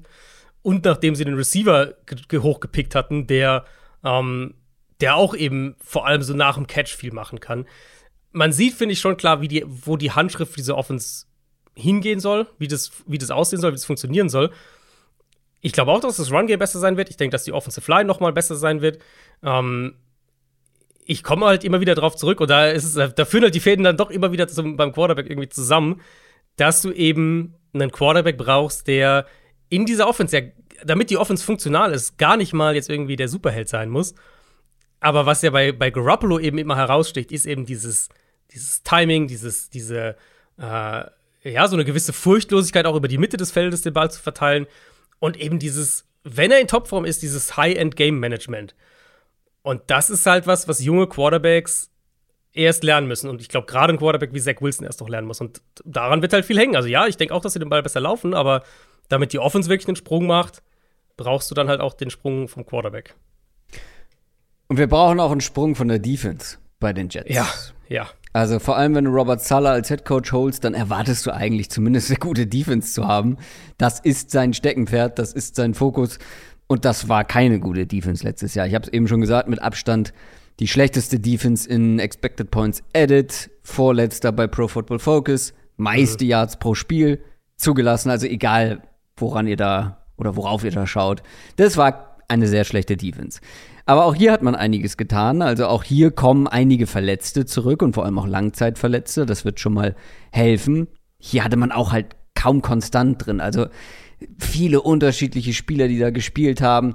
Und von den elf Startern in der Defense könnten sechs dieses Jahr zu Beginn der neuen Saison, Verletzung mal ausgeschlossen, sechs neu sein. Neuzugänge und Langzeitverletzte. Also die halbe Defense, mehr als die halbe Defense, könnte könnte eine andere sein als letztes Jahr. Ähm, du hast drei Picks in die Defense investiert, zwei davon waren First Rounder, der eine in Source Gardner. Also, der soll natürlich Robert Salas Richard Sherman werden, wenn es gut mhm. läuft. Ist einer von mehreren neuen für diese Secondary. Lamarcus Joyner kommt von einer langen Verletzung zurück. Seine besten Jahre liegen jetzt auch schon weiter zurück. Okay, aber wenn der in der richtigen Rolle spielt und fit ist, kann er zumindest helfen. Jordan Whitehead hat man von den Bucks geholt, auch kein schlechter, kommt erst in sein fünftes Jahr in der NFL. Das gleiche gilt für DJ Reed, den Cornerback, den man geholt mhm. hat von den Seahawks. Er hat sich da sehr gut entwickelt. Auch der kommt in sein fünftes Jahr. Das ist jetzt auch noch ähm, relativ junger Spieler und übrigens auch ein äh, 49ers-Pick gewesen unter Robert Zahler. Der weiß, was er da bekommt. Dann hast du einen Bryce Hall, den Cornerback, der hat letztes Jahr die meisten Snaps in dieser Defense gespielt und der ist vielleicht jetzt nur noch so der Nummer drei, Nummer vier Cornerback. Das zeigt schon, wie viel da passiert ist, weil du hast noch einen Michael Carter als, als, äh, als Nickelback. Das ist insgesamt, wenn wir das alles mit dazu oder zusammentun und natürlich Source Gardner, der so ein bisschen ja über allem steht und ähm, der den der die meiste Aufmerksamkeit bekommen wird, aber das ist insgesamt eine vielversprechende junge Secondary, mhm. die sich nicht verstecken muss, glaube ich. Nee, finde ich auch. Also ist natürlich vom Personal her ein Quantensprung, wenn man sich. Ja. Ich habe ja auch einfach nur die, das jetzt die Namen teilweise auch schon gesagt, die, die, die Starting-Gruppe letztes Jahr halt einfach mal angeguckt. Und dann zu sehen, was sie halt gemacht haben auf der Position und wer da starten wird dieses Jahr. Das ist, wir haben jetzt über die O-Line gesprochen. Das ist ein viel, viel größerer Sprung nochmal im Vergleich zum letzten Jahr, was sie in der Secondary gemacht haben. Also da sollten sie deutlich besser sein und, und da es natürlich auch so ein bisschen Growing Pains geben, wenn du einen, jungen Cornerback hast, der wahrscheinlich der Nummer 1 Corner sein soll. Generell eine Gruppe, die sich halt erst zusammenfinden muss. Das ist immer so, oder fast immer, ja, dass man da ein bisschen, auch ein bisschen Zeit einplanen muss. Für mich, als ich jetzt die Jets vorbereitet habe, war wirklich, oder kann man schon ein bisschen auf die Front auch rübergehen, ähm, ist da wirklich, das, was hängen geblieben ist bei mir, ist, Robert Salas Defense ist halt in erster Linie über die Front aufgebaut. Das wollen sie ja eigentlich machen. Und da waren sie letztes Jahr ja natürlich auch Kilometer weit weg, auch verletzungsbedingt. Jetzt, finde ich, haben sie die Secondary, die die Front ein bisschen entlasten sollte, weil sie deutlich besser auf dem Papier zumindest mal aussieht als letztes Jahr. Und sie haben in der Front, sie haben nicht diese dominante Front, aber sie gehen, finde ich, in die Richtung, dass du eine, eine Defensive Line Gruppe hast, die deine Defense tragen kann. Und letztlich, das ist, ja. also, wenn wir uns die Sala Defenses in San Francisco angucken, klar hatten die auch Talent in der Secondary. Du kannst nicht irgendwie eine, eine totale Graupen-Secondary haben und, und trotzdem eine starke Defense. Das wird eigentlich nie funktionieren. Aber das, das, das Rückgrat der Defense war halt die Front. Und ich glaube, auf dem Weg befinden sich die Jets so langsam auch. Ja, ich bin sehr gespannt darauf, gerade wie sich Source Gardner in dem, in dem Konstrukt mhm. Man muss ja aber auch dazu sagen, dass ähm, das, was bei der Line, du hast es eben schon angesprochen, die Verletzung, dass man sich da auch zumindest auf dem Ver Papier verbessern wird im Vergleich. Ja. Kurz noch die Linebacker, können wir kurz machen, sind die gleichen wahrscheinlich wie letztes Jahr, CJ, CJ Mosley und Quinnen Williams. Ähm, nee, Quinnen Williams? Jetzt bin ich verwirrt. Ja, oder? Quincy. Quincy. Quincy. Quinnen spielt, äh, Qu verwechselt. Quinnen Williams spielt Defensive Tackle in der Line. Quincy Williams ähm, auf Linebacker. Ähm, beide bleiben Starter. Beide, beide hatten jetzt keine besonders gute Saison. Da muss man hoffen, dass sie von dem besseren Umfeld profitieren, von der besseren Secondary und gleichzeitig einer besseren Line, weil wenn wir darauf schauen, wird es ganz interessant. Wir haben ja letzte Saison, letzte Offseason viel über Carl Lawson gesprochen. Eine der vielversprechendsten Verpflichtungen letztes Jahr, hat dann das ganze Jahr verpasst. Wenn der im Laufe der Saison an seine 100% kommt, dann wird das für den Pass Rush ein enormes Upgrade sein. Und dazu kommt ja dann noch ein zweiter First-Round-Pick für diese Defense mit Jermaine Johnson. Mhm. Ich mochte ihn ja sehr vom Draft. Enormes Potenzial und generell einfach ein sehr, sehr interessantes Edge-Rusher-Duo, was die Jets da seit Ewigkeiten mal vielleicht hoffentlich haben. Mhm. Ja, und jetzt, also sie, das ist das, was ich eben gemeint habe. Sie entwickeln sich halt in diese Gruppe wo man sehen kann, okay, wenn, wenn die ihr Potenzial abrufen, dann kann das, ich will jetzt nicht sagen, eine dominante Unit werden, aber eine wirklich sein, die vor allem gegen wackeligere O-Lines echt, echt Probleme bereitet. Oh, ich um, finde, da bist du, da bist du fast, äh, für meinen Geschmack bist du da noch ein bisschen ähm, zu wenig gecatcht. Glaubst du, es kann eine dominante, äh, dominante Unit werden? Ja, weil wenn du dann Quinnen Williams und John Franklin Myers äh, noch mit, da, mit dazwischen hast oder Sheldon Rankins, für die Rotation. Und dann, also man muss natürlich hoffen, dass Carl Lawson von der Verletzung gut zurückkommt genau. und dass Jermaine Johnson genau. direkt auf einem relativ hohen Niveau spielt. Aber wenn das zutrifft, mit den Leuten dazwischen, dann sind die auf jeder Position gut besetzt und dann kann das schon eine, also wir sprechen ja von Können und das kann eine dominante Line werden. Ich glaube, mir fehlt halt noch so ein bisschen der eine Superstar. Also ich, ich Carl Lawson war aber, also der war kurz ja, davor ja. vor seiner Verletzung ich glaube, ich glaube, du, ich glaube, du hast, also das ist so der absolute Best Case vielleicht, den du dann, den du quasi, den du gerade entwirfst. Ich, ich bin vielleicht eine Stufe drunter, ähm, aber ich, wie gesagt, ich glaube, das kann die Unit sein, die diese Defense trägt. Bei Lawson eben vielleicht, um es mal gesagt zu haben, der hatte sich ja jetzt vor fast genau einem Jahr ein bisschen, äh, bisschen weniger Mitte August. Letzten Jahres hat er sich die Achillessehne gerissen. Dementsprechend muss man da ein bisschen abwarten, einfach, in welcher Verfassung der dann zurückkommt, ja. weil natürlich auch nicht ohne für einen Edge Rusher Achillessehnenriss. Ähm, ich will noch mal einen Sprung von Quinn Williams sehen. Ich will noch mal einen Sprung ähm, oder ich will einen Sprung dann von College in die NFL, von dieser einen jetzt dominanten College-Saison äh, von Jermaine Johnson sehen, inwieweit sich das überträgt auf die NFL. Aber das Potenzial ist absolut da. Und Franklin Myers war ja, war ja noch sogar der, der, der produktivste Passrusher letztes Jahr. Ja. Ähm, also das Potenzial ist komplett da. Und ich glaube, wenn Lawson bei 100% ist, dann haben sie da echt eine starke Gruppe zusammen. Es sind viele, viele Zahnräder und auch neue Zahnräder, die da erstmal greifen müssen bei den genau. Jets. Das ist natürlich ja. nicht garantiert, aber du hast auf dem Papier in der Offensive und in der Defensive viel mehr Qualität. Und mhm. ich halte es, also ich halte es quasi für ausgeschlossen, dass man sich nicht verbessert. Der einzige Grund dafür kann sein, wenn Zach Wilson einfach ein Bust ist und keinen Schritt im zweiten Jahr macht und ähnlich spielt wie letztes Jahr, obwohl die Umstände besser geworden sind dann werden sich die Jets wahrscheinlich auch nicht großartig verbessern. Aber selbst wenn er einen kleinen Schritt macht, ich, also die Jets werden auf jeden Fall in unserer Prediction-Folge noch eine Rolle spielen. Da wird es, ich habe es mir schon notiert, es wird einen Hot Take geben. Oha. Weil ich halte es nicht für ausgeschlossen, dass die Jets nicht letzter werden in dieser Division. Also ausschließen würde ich es auch nicht, aber ich sehe sie schon noch eine Stufe hinter den anderen Teams. Einfach weil, also ich glaube, das ist so ein, das könnte so ein Team sein, wo das absolut in die richtige Richtung unterwegs ist. Weil du nicht ist. träumst, Adrian. Vielleicht, ja. weil du, da guckst du dann, natürlich, da, wie gesagt, das meinte ich ja mit, es müssen viele Zahnräder erstmal greifen. Und natürlich kann man aus analytischer Sicht nicht sich darauf verlassen, dass das passiert. Aber du musst es ja irgendwo mit in Betracht ziehen, dass es passiert. Und wenn auch nur ein paar davon richtig gut greifen, und zum Beispiel, wenn die Defense, wenn die Defense eine Top 10 Defense wird, und ich finde, also das Potenzial zumindest auf dem Papier ist da. Du hast den Coach, der schon gezeigt hat, dass er eine Top 10 Defense coachen kann. Wenn die eine Top 10 Defense haben und eine okay Offense, dann werden die nicht letzter in dieser Division. Das ist halt die Frage. Letzter in der Division könnten halt auch sieben Siege sein. Und in der Range sehe ich sie halt ich, ungefähr. Ja, äh, ja, nee, wenn sie so gut spielen, dass sie also wenn sie also letztes Jahr Top 10 Defense, wenn sie eine Top 10 Defense und eine okay Offense ja. haben, dann holen sie auch mehr als sieben Siege, oder nicht? Also letztes Jahr wärst du mit 8 und 9 wärst du letzter geworden in der Division. Mit 8 Und das wird ja, aber das ist das, was ich meinte, weil ich glaube nicht, dass die anderen beiden, dass die Dolphins und die Patriots wieder so viele Siege holen wie letztes Jahr. Einer von denen wird weniger holen. Ich, also ich, ich bleibe dabei, ich sehe die Jets auf dem letzten Platz in der Division mit einer Verbesserung. 4 und 13 waren sie letztes Jahr. Äh, Richtung 6 Siege, 7 Siege. Drüber sehe ich sie nicht. Es ist auch die realistische. Ähm, also ich muss halt sagen, ich erwarte von, ich, wir kommen jetzt gleich zu den Dolphins. Ich erwarte halt von den Dolphins ehrlicherweise einen Schritt nach vorne. Und dann ist halt wirklich die Frage, gewinnen die Patriots vier Spiele weniger als letztes Jahr? Für mich, in meiner Kalkulation. Hm.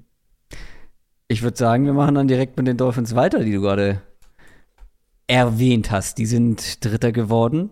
Klar, wir haben aktuell viel Chaos drumherum, ihr habt es in den News gehört, aber wir gucken hier vor allem aufs Sportliche. Und sportlich hat man letztes Jahr einen absurden Endspurt hingelegt, eine absurde zweite Saisonhälfte gespielt mit acht Siegen aus neun Spielen. Und ja, man, also mir ist nochmal aufgefallen, man hat diese acht Siege auch gegen eher schwächere Teams ja. geholt. Ja, ja, ja. Das war das dieser Quarterback-Run ja auch, wo sie da gegen sehr viel Glück teilweise hatten, gegen welche Art Quarterbacks sie da gespielt haben. Genau, das muss man vielleicht nochmal unterstreichen. Danach folgte aber eine sehr ereignisreiche und auch sehr aggressive Offseason. Mike McDaniels, neuer Head Coach aus San Francisco gekommen, der nächste Ex-49ers Head Coach in dieser Division.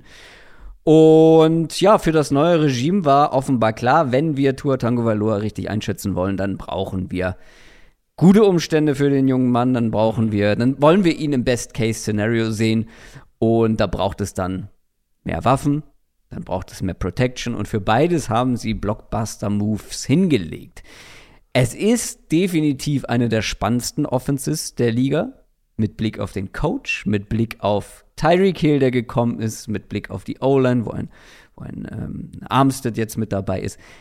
Was erwartest du grundsätzlich von dieser Offense und natürlich auch von Tua Tagovailoa? Eine deutliche Weiterentwicklung zu dem, was wir letztes Jahr gesehen haben, beziehungsweise keine Weiterentwicklung, eigentlich das, was wir letztes Jahr gesehen haben, einreißen und, und neu bauen. Das erwarte ich so ein bisschen. Ich bin bei Tour auch noch mal ein bisschen ins Detail gegangen, ähm, ich finde, da kann man auch den Übergang ganz gut machen zum, zum Scheme, weil es gibt auch ein paar Fragezeichen, finde ich dann in der Hinsicht. Also Tour hatte letztes Jahr laut PFF die zweitmeisten RPOs, also Run Pass Options in der Liga, inklusive Playoffs, wo er natürlich nicht gespielt hat. Und er hat ja auch noch Teile der Saison verpasst. Also reine Total Numbers ähm, war er auf dem geteilten zweiten Platz. Football Outsiders hat es aus einem anderen Blickwinkel aufgedröselt. Danach hatte Miami die höchste RPO-Quote pro Pass in der NFL letztes Jahr. Und trotzdem hatte Tour ja noch einiges an Fehlern drin und, und natürlich relativ wenige Big Plays und so weiter, weil halt ganz viel auf dieses ganz schnelle, ähm, ganz schnelle Pass verteilen, einen Read machen und dann entweder Ballübergabe oder halt Ball werfen. Ich hatte letztes Jahr, Ende letzten Jahres hatte ich mal einen, äh, ein paar, paar Videoausschnitte auch gepostet auf Twitter. Ich habe es jetzt auch nochmal geteilt, findet ihr also jetzt äh, in meiner Timeline zu dieser Offense. Und es ist schon eklatant, was für eine Gimmick-Offense das eigentlich war. Ähm, das, vor allem auch wirklich keine Offense, die, die großartig Dinge weiter ausgebaut hat oder wo irgendwie die Konzepte Weiterentwicklung vorbereitet haben, solche Geschichten. Und das wird sich deutlich ändern. Mit, mit Mike McDaniel, mit der Shannon Offense. Keine Offense ist ansatzweise so gut, was Sequencing, auf, Sequencing angeht, also dieses auf, Aufbauen von Plays aufeinander. Ähm, RPOs, denke ich, tatsächlich werden weitestgehend Geschichte sein. Die gibt es eigentlich nicht so wirklich in dieser Offense. Stattdessen eben das Outside-Zone-Run-Game, das Play-Action-Pass-Spiel dazu, ähm, was ja dann einfach eine andere Geschichte ist als die RPOs. Und deswegen, da du bist ja der Übergang vielleicht auch, deswegen bin ich halt auch gespannt, wie das mit Tour funktioniert. Bei RPOs liest der Quarterback in aller Regel ja einen Verteidiger oder einen Bereich des Feldes. Und dann ist es meistens gar nicht so schwierig. Also der Read, ne, ist der Read positiv, wirft er den Ball, ist der Read negativ, übergibt er an den Running Back. Jetzt mal ein bisschen vereinfacht zusammengefasst. Er ist auf jeden Fall nicht wahnsinnig komplex für den Quarterback. Es ist jetzt nicht irgendwie dass du das ganze Feld lesen musst, die ganze Defense lesen musst. Und der Ball ist halt auch meistens schnell raus und, und ähm, du hast einen, ein Pre-Snap klar definiertes Target. Was die Shanahan-Offense aber von ihrem Quarterback fordert, ist zum einen mal das Auslesen von Play-Action-Konzepten, aber vor allem auch das Attackieren der Mitte des Feldes im Dropback-Passing-Game. Das, was ich eben schon bei, bei Garoppolo und, und Zach Wilson bei dem Vergleich angesprochen hatte. Und das hat Tua quasi überhaupt nicht gemacht letztes Jahr. Also diese, einmal die Bereitschaft in denen, wo natürlich am meisten los ist, in den Bereich des Feldes zu werfen, als auch wirklich dieses, den Bereich des Feldes komplett lesen und, und, und die Defense da auseinandernehmen. Das hat er nicht wirklich gemacht, weil er halt sich so auf diese RPOs gestützt hat und dann eben auch letztlich, wenn sie den Ball geworfen haben, außerhalb der RPOs ganz viel schnell nach außen, Ball schnell loswerden. Die große Frage für jetzt eigentlich wirklich die weitere sportliche Zukunft der Dolphins ist eigentlich so ein klassisches Henne-Ei-Problem. War die Offense so eindimensional, weil Tour es nicht anders kann? Oder musste Tour so spielen, weil die Offense herum nichts anderes konnte? Also sprich, war die Line so mies, dass nichts anderes möglich war mit dieser Offense, dann sollte sich mit Mike McDaniel einiges ändern können. Aber falls Tours Limitierungen zu groß sind, dann wird er nie mehr werden als so ein Mid-Level-Game-Manager. Mit dem Ceiling von einem Jimmy Garoppolo. Äh, und aktuell, weiß nicht, wie du es siehst, aktuell würde ich sagen, dass Tour noch nicht gezeigt hat, dass er ein Game Manager auf dem Level sein kann, das Jimmy Garoppolo schon gezeigt hat, spezifisch innerhalb dieser Offense. Nee, bislang noch nicht. Also dafür brauchst du, für einen Game Manager brauchst du weniger Turnover-worthy Plays, als er gezeigt hat. Mhm. Also da ist er ja weit über Ligaschnitt.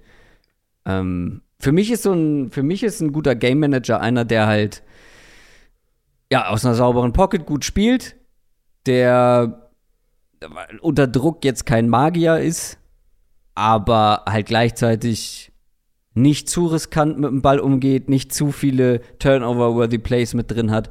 Klar, die Big Plays sind dann eher weniger, aber trotzdem, ne, das und der die Offense gewisse Konstanz. Kann, so. Und der genau. Die, genau, der die Offense umsetzen kann. Und das ist ja wirklich, das ist diese Henne-Ei-Frage. War die Offense so, weil das ist halt das, was Tua am besten umsetzen kann? Oder haben sie Tua in diese Offense reingezwungen, weil halt das Drumherum einfach so schlecht war. Also vor allem die Offensive Line. Hm. Ja, aber dann lass uns doch, also das ist halt schwierig zu beantworten. Das, das, genau, das werden wir sehen dieses Das Jahr. müssen wir sehen, aber genau. wir können natürlich über die Umstände sprechen und machen das natürlich mhm. auch wie bei jedem Team. Ähm, weil wenn die besser werden, ist natürlich die Chance größer, dass er auch mehr zeigen kann. Du hast jetzt gerade die Protection schon angesprochen. Ähm, natürlich ist Taron Armstead da das das große Signing, einer der besten Tackles der Liga. Allerdings auch einer, der nicht so häufig durchgespielt hat. Ne? Mhm. Wie, wie, wie schätzt du die Line ein? Also zum einen, das ist so ein bisschen das, was wir bei den Jets in der Secondary gesagt haben. Ähm, massive Upgrades für eine der zwei, drei schlechtesten Lines in der NFL letztes Jahr. ESPN hat sie bei seiner, bei seiner Pass-Block-Win-Rate äh, auf dem letzten Platz. PFF hatte Miami in puncto Pass-Blocking-Grade auf dem letzten Platz. Also viel schlechter ging es schon nicht als das, was sie da gezeigt haben. Ich sag ja auch immer eigentlich in der Offensive Line, dass ich halt vom Roster-Building-Aspekt her eher auf fünf solide Optionen gehen würde, als jetzt Geld in den einen Superstar zu investieren. Mhm. Dolphins haben so ein bisschen von beidem gemacht in dieser Offseason. Offseason. Ähm, Armstead ist natürlich der Superstar. Connor Williams ist der solide Spieler, der eine Schwachstelle klar aufwertet. Ich dachte ehrlicherweise, als sie, als sie Williams aus Dallas geholt haben, äh, dass der einfach easy auf einen der Guard-Spots geht und fertig.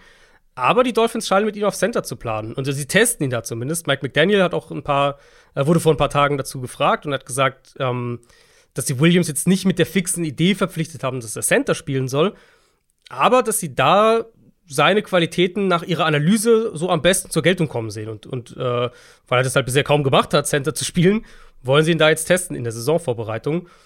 Wenn das klappt, wenn er da spielen kann und das gut macht, finde ich es insofern spannend, als dass es, glaube ich, die individuell bestmögliche Line-Kombination aufs Feld bringt. Weil dann hättest du Armstead links, Liam Eichenberg kann auf Guard, auf Left Guard gehen, Williams eben auf Center, Robert Hunt auf Right Guard und der Right Tackle Spot ist dann so die eine potenzielle Schwachstelle. Austin Jackson ist da wahrscheinlich aktuell noch der Starter. Bisher hat er echt super wenig gezeigt, war ja auch ein Erstrunden-Pick ähm, vor einigen Jahren. Da würde ich nicht ausschließen, dass sich das im Laufe der Saison noch ändert, dass dann, dann doch irgendwie Robert Hunt noch mal raus auf Tackle. Sie haben auch noch ein paar, äh, paar jüngere, später gedraftete Tackles aus den letzten zwei Drafts, dass da jemand dann irgendwie da einspringt. Für Austin Jackson, glaube ich, geht es tatsächlich auch um die Zukunft in Miami. Ähm, ich würde halt trotzdem sagen, eine potenzielle Schwachstelle in der Line zu haben, ist halt ein Quantensprung zu dem, was Miami letztes Jahr hatte. Also du erwartest deutlich mehr Protection. Deutlich mehr Protection, genau, und, und auch besseres Run-Blocking. Ja. Was auch eine große Rolle spielen wird, dann können wir direkt dahin gehen, weil auch hier, ähnlich wie bei den Jets natürlich, hier kommt der Head Coach, der offensive Coach aus dem Shanahan Tree von den 49ers. Natürlich wird das Run-Game eine große Rolle spielen und auch hier kann man dem Geld folgen, sozusagen. Denn man hat gleich drei Runningbacks geholt, obwohl man eigentlich mit Miles Gaskin ja einen ganz guten Glücksgriff mal gelandet hat. Aber Chase Edmonds mhm. von den Cardinals, Raheem Mostert auch direkt von den 49ers und Sony Michel kommt von den Rams. Plus noch Alec Ingold, ein äh, Fullback. Also wir sehen auf jeden Fall, wo die Reise hingehen soll. Man will teilweise auch mit zwei Backs wahrscheinlich dann spielen, halt mit dem mhm. Fullback, wie es Shanahan auch bei den 49ers macht. Und man will vor allem Dynamik und Explosivität auf der Running Back-Position. Tja, ich, also wenn wir es zusammennehmen, es gibt, glaube ich, kein schnelleres, keine schnellere Skill-Position-Gruppe in der NFL, oder? Als die, nee. die Dolphins. Nee. Also Waddle ja, und Hill natürlich. Genau. Ähm, also Cedric Wilson ist jetzt auch nicht langsam. Cedric Wilson ist auch nicht langsam. Mike Gesicki ist für den Thailand auch nicht langsam. Ja, stimmt. Ähm, und Edmonds und Mostert, das ist vielleicht, vielleicht das schnellste Running Back Duo in der NFL. Also, wenn sie nicht eins sind, dann sind sie wahrscheinlich irgendwie Top 3 oder sowas.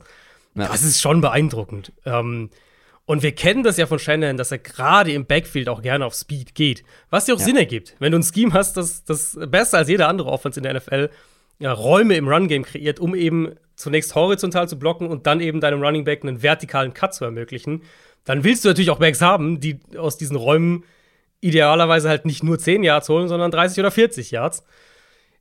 Diese Fixierung auf Speed auf Wide Receiver ist jetzt zumindest nicht so typisch Shanahan. Deswegen ähm, bin ich sehr gespannt, wie sich das zusammensetzt. Da müssen wir dann auch äh, gleich auf die Receiver im Detail gucken.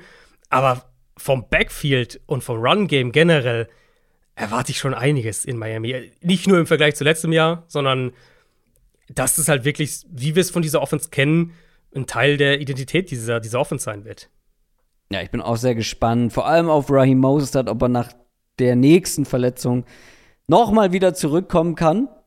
Wenn ja, dann wird er eine große Rolle spielen. Chase Edmonds hat aber auch gezeigt, ähm, was er drauf hat bei den Cardinals. Sony Michel ist solide. Wahrscheinlich wird der so, ja, Red Zone, Goal Line Work vielleicht mhm. oder, oder Short Yardage Kram übernehmen. Ist halt einfach ein sehr cleverer Runner. Bringt nicht ganz die Dynamik mehr mit, so finde ich, wie die anderen beiden, aber trotzdem wird der seine, seine Carries bekommen. Miles Gaskin, für mich als Dynasty-Owner von Miles Gaskin natürlich absolute mhm. Katastrophe, was da passiert ist.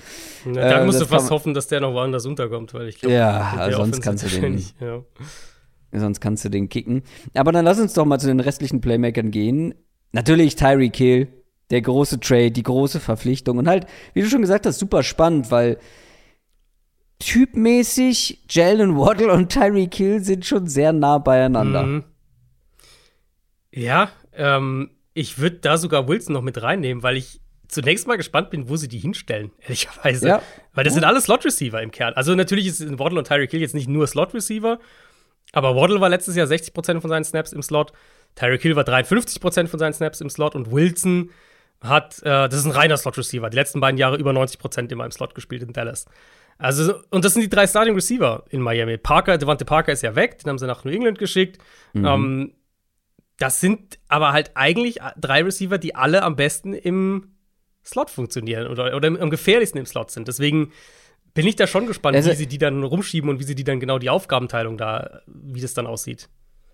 Ich auch, das meinte ich nämlich eben, eben, weil die alle so ähnlich sind. Aber du hast mhm. Mike Gesicki, den man ja auch häufig mal als wirklich quasi den Outside Receiver gesehen ja. hat bei den Dolphins, der ja. ja auch wirklich, ja, fast ein Hybrid ist, mehr oder weniger, sehr dynamischer, athletischer Receiving Tight End. Also ich kann mir vorstellen, dass da auch noch weiterhin in die Richtung geht, dass Mike Gesicki, mhm.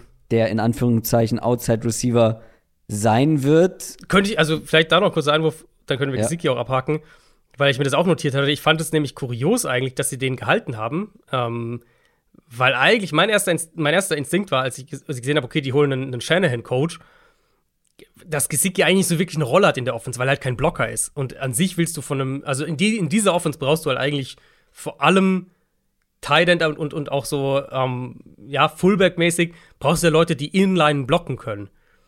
Und Gesicki ist halt eigentlich eher ein großer Receiver. Ob sie jetzt, also er, er arbeitet da jetzt natürlich auch diese Offseason wohl dran am Blocking und so, ob sie ihn in diese Rolle ja, so ein bisschen reinschieben wollen oder ob halt, was du gerade gesagt hast, wirklich zutrifft, dass er sowas wie der Ex-Receiver mhm. in dieser Offense wird.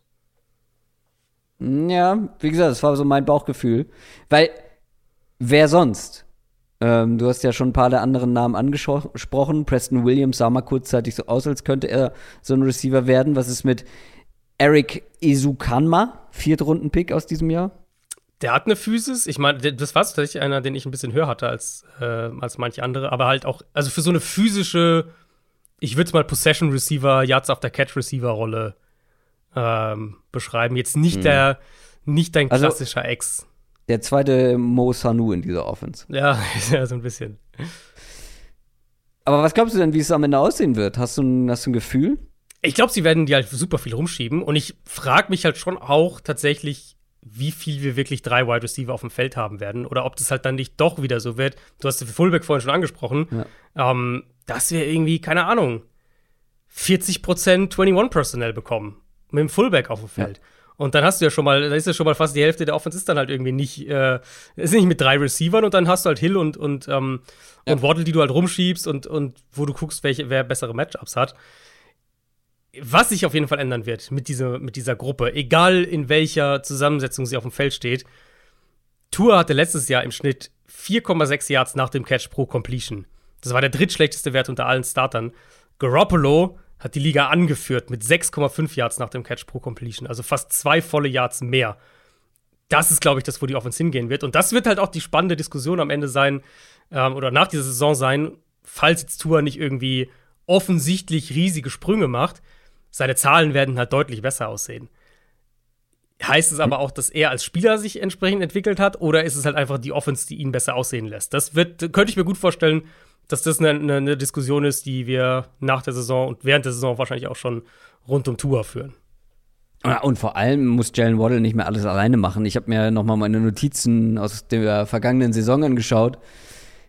Ich, hab, ich weiß nicht, wie oft ich mir notiert habe, so Jalen Waddle der Einzige in dieser Offense, der, der den Ball konstant bewegen kann, hm. der die Plays machen kann. Und wenn du halt einen Tyreek Ich glaube, dass Jalen Waddle auch nochmal einen Sprung machen kann. Gut möglich, ja. Wenn er nicht mehr alleine ist. Also das wird sehr, sehr interessant, also, wie ich gesagt habe, eine der spannendsten Offenses der Liga. Du willst, letztlich wird es halt auch ein, ein, wichtiges Ziel sein für diese Offense, damit sie so funktioniert, ähm, dass gerade auch Tour und dann eben im, im Verbund mit diesen, mit diesen Waffen. Aber das Tour zeigt, dass er die halt auch vertikal einsetzen kann. Da ist Defenses das halt mehr respektieren. Erreichen halt mehr seine bekommst. Bälle überhaupt Tyreek Hill? So, tief. das ist jetzt halt ein bisschen überspitzt formuliert, aber im Kern, das müssen sie halt beweisen, weil das war letztes Jahr eben nicht so. Und jetzt sind wir wieder bei der Henne-Ei-Thematik. War das so, weil die Line so mies war? Tour hat gedacht, oh, ich kann eh nicht tief gehen, ich habe eh keine Zeit. Oder die ganze Offense war halt nicht so aufgebaut. Gehen wir lieber viel kurz, viel kurz, viel kurz. darauf reagieren Defenses natürlich und dann spielen sie viel Man-Coverage gegen dich. Ich glaube, Dolphins hatten eine der höchsten äh, Man-Coverage-Quoten gegen sich, weil Defenses halt wussten, wir müssen jetzt nicht die tiefe Bombe befürchten. Ja. Wo wir halt sehen, wenn es gegen Patrick Mahomes, Josh Allen geht, dann spielt jeder mit zwei tiefen Safeties und ist vorsichtig und ja. wartet ab. Und diesen Respekt in gewisser Weise, den müssen sie sich halt verdienen mit diesen Receivern, die sie jetzt haben, mit der Offensive Line, die sie jetzt haben. Und jetzt liegt es halt an Tour. Ja, und es liegt natürlich auch irgendwo dann an der Defense, ob sie das Niveau aus der zweiten Saisonhälfte halten kann. Das war insgesamt, glaube ich, kann man so sagen, eine Top 10 Defense übers Jahr gesehen.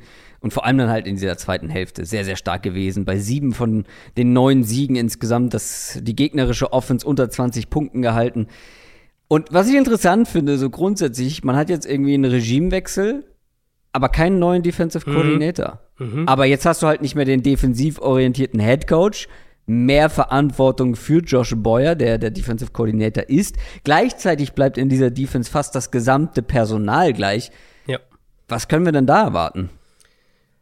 Also schematisch strukturell die gleiche Richtung. Ich meine, Boyer, der war ja auch nicht erst seit drei Tagen mit, mit Flores zusammen, sondern der war schon äh, zwölf. Jahre bei den Patriots, genau. Ja. Und dann ist er mit Flores nach Miami gegangen. Also er war jetzt schon eine ganze Weile da. Äh, war jetzt auch schon zwei Jahre lang Defensive Coordinator war auch zwischendurch der Playcaller, auch wenn Flores das letztes Jahr irgendwann wieder übernommen hatte dann. Ähm, vom Grundsatz her ähnliche Richtung. Das heißt, die Dolphins werden wahrscheinlich keine der Defenses sein, die viel Zone-Coverage spielt, viel Too-High-Strukturen, so die, die, die ihre Identität aufbaut, sondern ich erwarte, dass es eine Defense bleibt, die, die Blitz, die Man-Coverage spielt, die aggressiv sein will und die ja letztlich auch irgendwo, vor allem in der Secondary, die Spieler dafür hat. Ja, total. Also, wenn wir da aufs Personal gucken, Du hast natürlich defensiv die, oder in der Secondary die teuren Cornerbacks. Savin Howard, Byron Jones. Mhm. Ähm, natürlich auch noch den ein oder anderen Draftpick wie Noah Igbenogany ähm, von vor zwei Jahren, den man in der ersten Runde gedraftet hat. Plus ähm, gute Safeties, aber du kannst noch mal im Detail drüber gehen. Wo sind die Stärken, wo sind die Schwächen in dieser Defense? Also was die Secondary angeht, hast du eigentlich kaum eine Schwäche. Der zweite Safety-Spot vielleicht am ehesten. Javon Holland hat ja eine richtig gute Rookie-Saison. Yep. Ähm, ich, also, ich würde sagen, es ist, wenn nicht das Beste, eines der drei, vier besten Cornerback-Duos der Liga. Plus dazu ist ja noch Nick Needham im, im Slot eigentlich ganz gut Stimmt, etabliert. Ja. Also es ist eigentlich ein Trio schon mittlerweile. Und das ist halt die Grundlage dafür, dass du ja, Man-Heavy sein kannst, dass du blitzen kannst. Wenn die alle fit sind in der Secondary, sollte Miami eine Top-Coverage-Unit haben. Und dadurch gewinnst du eben die schematischen Freiheiten, um in der Front entsprechend auch aggressiv zu spielen und, und deinen Pass-Rush einerseits zu unterstützen, andererseits eben auch deinen Pass-Rushern selbst 1 gegen 1 Matchups zu verschaffen.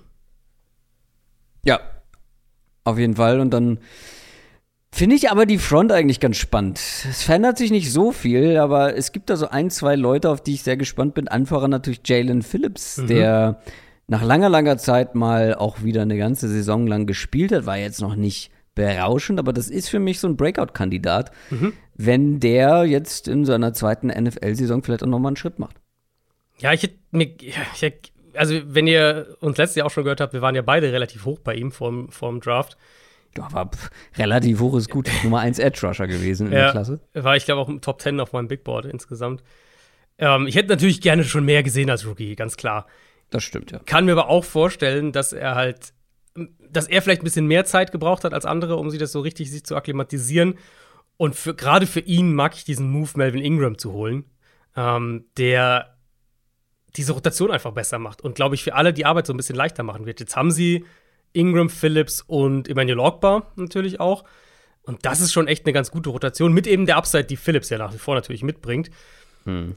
Das ist eine Gruppe, von der, wo ich jetzt sagen würde, ich, also das ist keine Gruppe, wo ich sage, da will ich, dass die meine Defense trägt.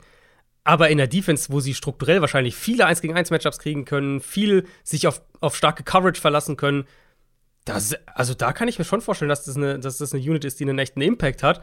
Und dann Interior Line war ja letztes Jahr schon gar nicht so schlecht. Wilkins ja. hat sich in einen echt soliden Spieler entwickelt. Zach Siele hatte ja so eine kleine Breakout-Saison, so ein bisschen. Der kann innen und außen spielen. Also da dann auch ein bisschen Flexibilität mit drin. Ich habe sogar noch mal nachgeschaut. Ähm, zehn Spieler letztes Jahr hatten über 90, hatten über 90 Pass Rush Snaps für die Dolphins. Also sie bringen halt auch wirklich Spieler aus allen Richtungen. Jerome Baker, der Linebacker, ist so der primäre Blitzer. Ähm, Safeties blitzen sie immer wieder gern. Holland, äh, auch einer davon. Da denke ich schon, dass es in die Richtung auch weitergeht. Und ehrlicherweise, ja, ich weiß, der, der schematische Trend geht halt in andere Richtung. Wir sehen, dass, ne, wie Defenses mehr es schaffen, auch ein bisschen in eine andere Richtung sich zu entwickeln und so ein bisschen das, das Heft des Handelns wieder mehr in die Hand zu bekommen.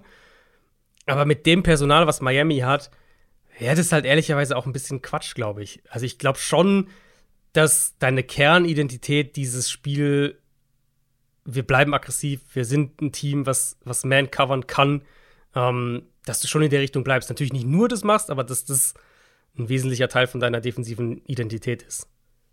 Aber grundsätzlich, wie, wie glaubst du, wird diese Defense abschneiden? Also, es war natürlich schon beeindruckend dann in der zweiten Saisonhälfte, aber glaubst du, sie können das Niveau halten und dann wieder da in den Top Ten mit rumfuschen? Ich meine, das war halt auch, was ich ja vorhin gesagt hatte, das war schon gegen einige echt miese ja. Quarterbacks da, äh, die sie da hatten ja. in der Zeit.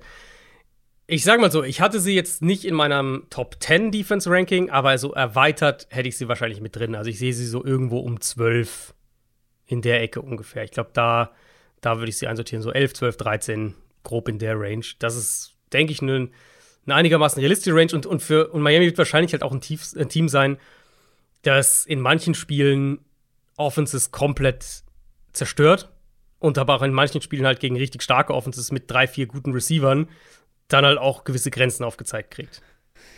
Ja, ich bin sehr gespannt. Ich glaube auch, dass die Defense gut sein wird. Und in der Offense sieht das natürlich alles flashy aus, vor allem mit Tyreek Hill, mit Armstead. Aber ich werde irgendwie dieses Gefühl nicht los, dass das im ersten Jahr mit Mike McDaniel noch nicht so richtig gut funktioniert. Also das Enttäuschungspotenzial okay. ist für mich größer als vieles andere. Ich glaube nicht, dass die, ich glaube nicht, dass die schlecht sein werden. Ich habe sie letztes Jahr maßlos unterschätzt. Aber es hat sich jetzt sehr, sehr viel geändert. Und wir haben auch schon häufiger gesehen, dass so ein junger Head Coach auch ein bisschen Anlaufzeit braucht, dass ich das finden muss. Tua muss auch individuell diesen Sprung machen. Das ist natürlich einfacher, auch wie für Zach Wilson. Wenn die Umstände besser sind, dann wird es mhm. einfacher. Aber wie, ich finde das, was du angesprochen hast mit, ja, du hast den Speed für die Tiefe, aber hast du halt auch den Quarterback und den Arm für die Tiefe. Das will ich alles erstmal noch sehen. Ich glaube, das wird, ich könnte mir vorstellen, das wird wieder so ein Stotterstart in die Saison und hinten raus wird man immer besser, wenn sich das alles findet. Mhm. Aber ich, boah, ich sehe die nicht mehr Siege holen als letztes Jahr. Ja, ich meine, Sie hatten halt diesen, diesen, Run mit diesen. Ja, eben. Ja, und den, genau. das darf man auch nicht vergessen. Natürlich das sieht halt besser Run aus, genau. Sieht deutlich besser aus, als er war. Natürlich hat man sich jetzt auch noch verbessert auf manchen Positionen. Aber wie gesagt, dafür gibt es andere Fragezeichen. ich habe sie, hab sie in der Range wieder. Also ich habe sie wieder bei. Also wir hatten ja neun, neun Siege letztes Jahr. Da sehe ich sie ungefähr wieder. Ah, ich bin gespannt. Bin gespannt. Ich glaube, da werden die Erwartungen zu hoch sein bei den Dolphins und ist für mich, ist für, ne, für mich ein Team, was auch eine Enttäuschung werden kann am Ende des Jahres. Jetzt kommen wir zu einer Überraschung des letzten Jahres, den New England Patriots. Zumindest im, aus meiner Sicht. Also ich habe nicht erwartet, dass die am Ende in den Playoffs landen. Mit 10 und 7 in die Playoffs gekommen. Mit Mac Jones, der deutlich besser gespielt hat als gedacht, zumindest zeitweise. Mit Receivern, die besser gespielt haben als gedacht. Allerdings finde ich auch, dass der Trend der Patriots insgesamt zum Ende der Saison so ein bisschen in die falsche Richtung gezeigt hat. Es gab eine Offseason, die war nicht ganz so wild wie die davor. Ein, zwei neue Gesichter gibt es. Ich glaube, wenn wir auf die Offense schauen, ist natürlich das Wichtigste, dass man seit Ewigkeiten mal einen neuen Offensive Coordinator braucht, hat, Fragezeichen. Ich verstehe die Situation da nicht so ganz. Offensive Coordinator bei den Patriots. Ja, ähm, das ist, also ich kann dir die, ich kann dir erklären, wie die Situation jetzt offiziell aussieht. Ähm, ich kann dir nicht erklären, was der genaue Plan offiziell ist. Offiziell habe ich es auch gelesen. ja, ja, also das ist ja auch wirklich, also sind wir ehrlich, ähm, bei jedem anderen Coach als Belichick würde das viel, viel, viel, viel kritischer betrachtet werden in, in der Öffentlichkeit von außen. Sie verlieren einen wirklich guten Offensive Coordinator mit Josh McDaniels, der natürlich auch der Coach war, ähm, der Mac Jones in dessen erste NFL-Saison geprägt hat, an die Hand genommen hat, rangeführt hat. Und nicht nur gibt es keinen neuen Offensive Coordinator in dem Sinne, sondern äh, und, und sie haben ja auch keinen, sie haben auch keinen jetzt irgendwie einen jungen, aufstrebenden Coach, wo man jetzt sagt, der, der springt da ein, der führt das jetzt weiter und so. Sondern sie holen halt Matt Patricia und Joe Judge als offensiven Brain Trust, ich weiß es nicht, zurück. Mit Patricia als vermutlich, also mutmaßlich im offensiven Playcaller. Danach sieht es aktuell aus, dass Matt Patricia der Playcaller sein wird. Uh, was für den natürlich auch ein neuer Posten ist. Der war jetzt 15 Jahre lang auf der defensiven Seite, hat schon mal ein bisschen O-Line gecoacht, also er hat zumindest ein bisschen mal schon Offense gemacht. Das ist aber halt, das war 2005, also das ist auch schon ein paar Tage mhm. her. Ähm, Judge wird derjenige sein, der in erster Linie mit Mac Jones arbeitet. Der ist auch offiziell der Quarterbacks-Coach. Aber dementsprechend wissen wir halt auch noch nicht so wirklich, was die, was die planen, wie gut sind die in-Game-Adjustments, wie gut sind die daran, sich auf spezifische Gegner vorzubereiten, wie gut sind die darin, Mac Jones weiterzubringen. Das ist schon wild. Und also wie gesagt, bei jedem anderen Head Coach als Belichick, glaube ich, wäre die, die, das wäre so die, äh, die Betrachtung von außen wäre eine ganz, ganz andere. Ich weiß nicht, ob das eine ganz, ganz andere bei mir ist. Ich sehe das sehr kritisch. Ich, also, wer leitet denn diese Offense? Natürlich ist die Baseline mit einem Bill Belichick immer noch da und hoch, aber wenn das jetzt eine Offense wäre, die vor Talent und Qualität nur so strotzt, eine Sache. Tut sie aber nicht in meinen Augen. Hat sie letztes Jahr nicht und tut sie auch dieses Jahr nicht. Also, es ist mir nach wie vor ein Rätsel, wie man mit diesen Receivern zeitweise so gut aussehen konnte. Devonte Parker kommt jetzt mit dazu. Aber auch da hält sich meine Euphorie so ein bisschen in Grenzen. Das ist ein guter, aber kein großartiger Receiver und damit passt er irgendwie auch perfekt zum Rest. Aber man hat auch immerhin mal einen Second-Round-Pick investiert. Was kann man von Taekwon Thornton erwarten da, was die Passcatcher angeht? Also, wenn du mich fragst, schon ein bisschen was, weil das, das ist nochmal so ein Spieler, bei dem ich ein Stück höher war als der Konsens. Ähm, Speedster, ganz klar. Sie haben, ähm, sie hatten, also dieses ist ja die Rolle, die sie für Nelson Aguilar eigentlich, äh, oder wo sie Nelson Aguilar für vorgesehen hatten. Thornton bringt auch mal mehr, mehr Speed, mehr Explosivität auch mit. Ich glaube, Parker in erster Linie soll halt der, der Ex-Receiver, Jumpball, Contested Catch Receiver sein, der vielleicht mal in der Idee eine Keel Harry werden sollte, das Experiment haben sie ja jetzt auch beendet mit dem Trade nach mhm. Chicago. Und ich glaube, das könnte auch funktionieren, weil Mac Jones ist ein, ist ein, ist ein akkurater Passer. Ich glaube, dass der eben die Bälle da auch schon hoch hinlegen kann. Ähm, Jacoby Myers ist halt der Spieler, den sie rumbewegen, der in den Slot kann, der nach außen kann, der das konstanteste Target sein wird. Der hatte letztes Jahr ja auch 130 Targets. Kein anderer bei den Patriots hatte mehr als 80. Ähm, mhm. Also ich finde, was mir aufgefallen ist, als ich dieses Team dann angeschaut habe, ähm, oder diese, diese, diese Receiver, Receiving-Gruppe insgesamt, ja, du hast schon recht, das ist irgendwie viel ist so good, not great. Kein Superstar jetzt drin, wo man sagt, der ist irgendwie der, der Dreh- und Angelpunkt. Aber ich fand auffällig ist schon die Flexibilität, wie viel sie machen können. Also sie haben halt zweimal jetzt diese physischen Receiver mit Parker und mit Kendrick Bourne. Myers, wie gesagt, so ein bisschen der, der Chain Mover. Sie haben Thornton für den Speed, sie haben Aguilar für den Speed. Sie haben immer noch diese zwei Tyrants. Und da vermute ich zum Beispiel, dass es da einen klaren Shift geben wird. Letztes Jahr, die Patriots haben echt wenig 12 Personal gespielt. 14% von ihren Snaps. Das war nicht mal ansatzweise Ligaschnitt. Nachdem sie ja da auch vor in der Offseason das ganze Geld in diese beiden Titans gesteckt hatten. Deswegen denke ich, dass sie, dass es deutlich mehr in diese Richtung gehen wird. Was sie ja gemacht haben, ist über 20% 21 Personal gespielt, also viel mit dem Fullback auf dem Platz. Das wird sich ändern. Das haben ja Jakob Johnson haben sie ja gehen gelassen. Der ist äh, mit Josh McDaniels zu den Raiders. Sie haben keinen Fullback im Team. Und Johnson hat auch gesagt, dass es für ihn kein Angebot von den Patriots gab, weil die Patriots mit dieser Rolle nicht mehr planen. Und das ist dann ja schon eine deutliche Veränderung, wenn äh, ein Viertel von der Offense letztes Jahr 21 Personal war. Mhm. Sprich, ich könnte mir gut vorstellen, dass wir mehr zwei Tight Sets bekommen, dass wir mehr ähm, vielleicht auch so in die Richtung wirklich, wir wollen noch mehr, wir wollen noch flexibler sein in der Art und Weise, wie wir Defenses an, äh, attackieren. Und im Training Camp jetzt ist auch ganz spannend, arbeiten sie wirklich auch mehr mit Zone Blocking, mehr mit engen Formationen, Play Action, daraus also ein bisschen die, äh, die McVay Shanahan Richtung, eher McVay noch Richtung. Um, und das ist schon, das ist schon ziemliche, also das ist schon ein ziemlicher Shift, der, den sie da machen, weil die Patriots ja auch die letzten Jahre eigentlich immer viel Power gelaufen sind, viel eben Man-Blocking, Fullback, durch die Mitte. Und das klingt so ein bisschen so, als würden sie sich da auch umstellen. Was glaubst du, warum machen sie das? Um Mac Jones das Leben einfacher zu machen? Oder glaubst du, es kommt ihm überhaupt entgegen? Ja, ich glaube schon, dass es. Doch, ich denke schon, dass Mac Jones das entgegenkommt, weil Mac Jones ähm, kann ich mir schon in so einer jetzt den Vergleich haben wir jetzt irgendwie heute häufiger, aber in so einer Garoppolo-Rolle vorstellen, weil mhm. er ist ja auch in der Hinsicht schon weiter, finde ich, als Tour zum Beispiel, dass er eben aus, aus der Pocket deutlich besser funktioniert. Also, dass er halt auch kein Problem damit hatte, die Mitte des Feldes zum Beispiel anzuspielen. Hatte ich auch in der, in der Rookie-Review-Folge drüber gesprochen, weil das halt für Rookie-Quarterbacks auch nicht so gewöhnlich ist. Also, viele haben am Anfang noch so ein bisschen Probleme, den Ball dahin zu werfen, weil da halt einfach super viel Traffic ist, die super ja. viel ver ver verschiebt, bewegt die ganze Zeit. Und Mac Jones hat das echt schon relativ routiniert gemacht. Ähm, ist dann bei ihm sind es andere Fragen, ist die Upside da, kann er eine Offense wirklich auch tragen und so weiter.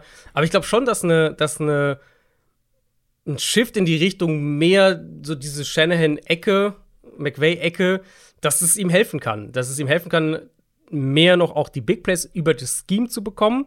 Und sie haben ja. an sich die Spieler schon auch dafür. Aber wer koordiniert das Ganze? Ja, das ist, das ist halt die große Frage. Und das, äh, das lässt mich auch immer bei der Vorbereitung jetzt auch auf die Patriots, hat mich das immer wieder so ein bisschen zurückgelassen, dass ich überlegt habe, wie genau setzen sie das um? Die Idee kann ich absolut verstehen und, und die Idee kann ich absolut auch mir vorstellen.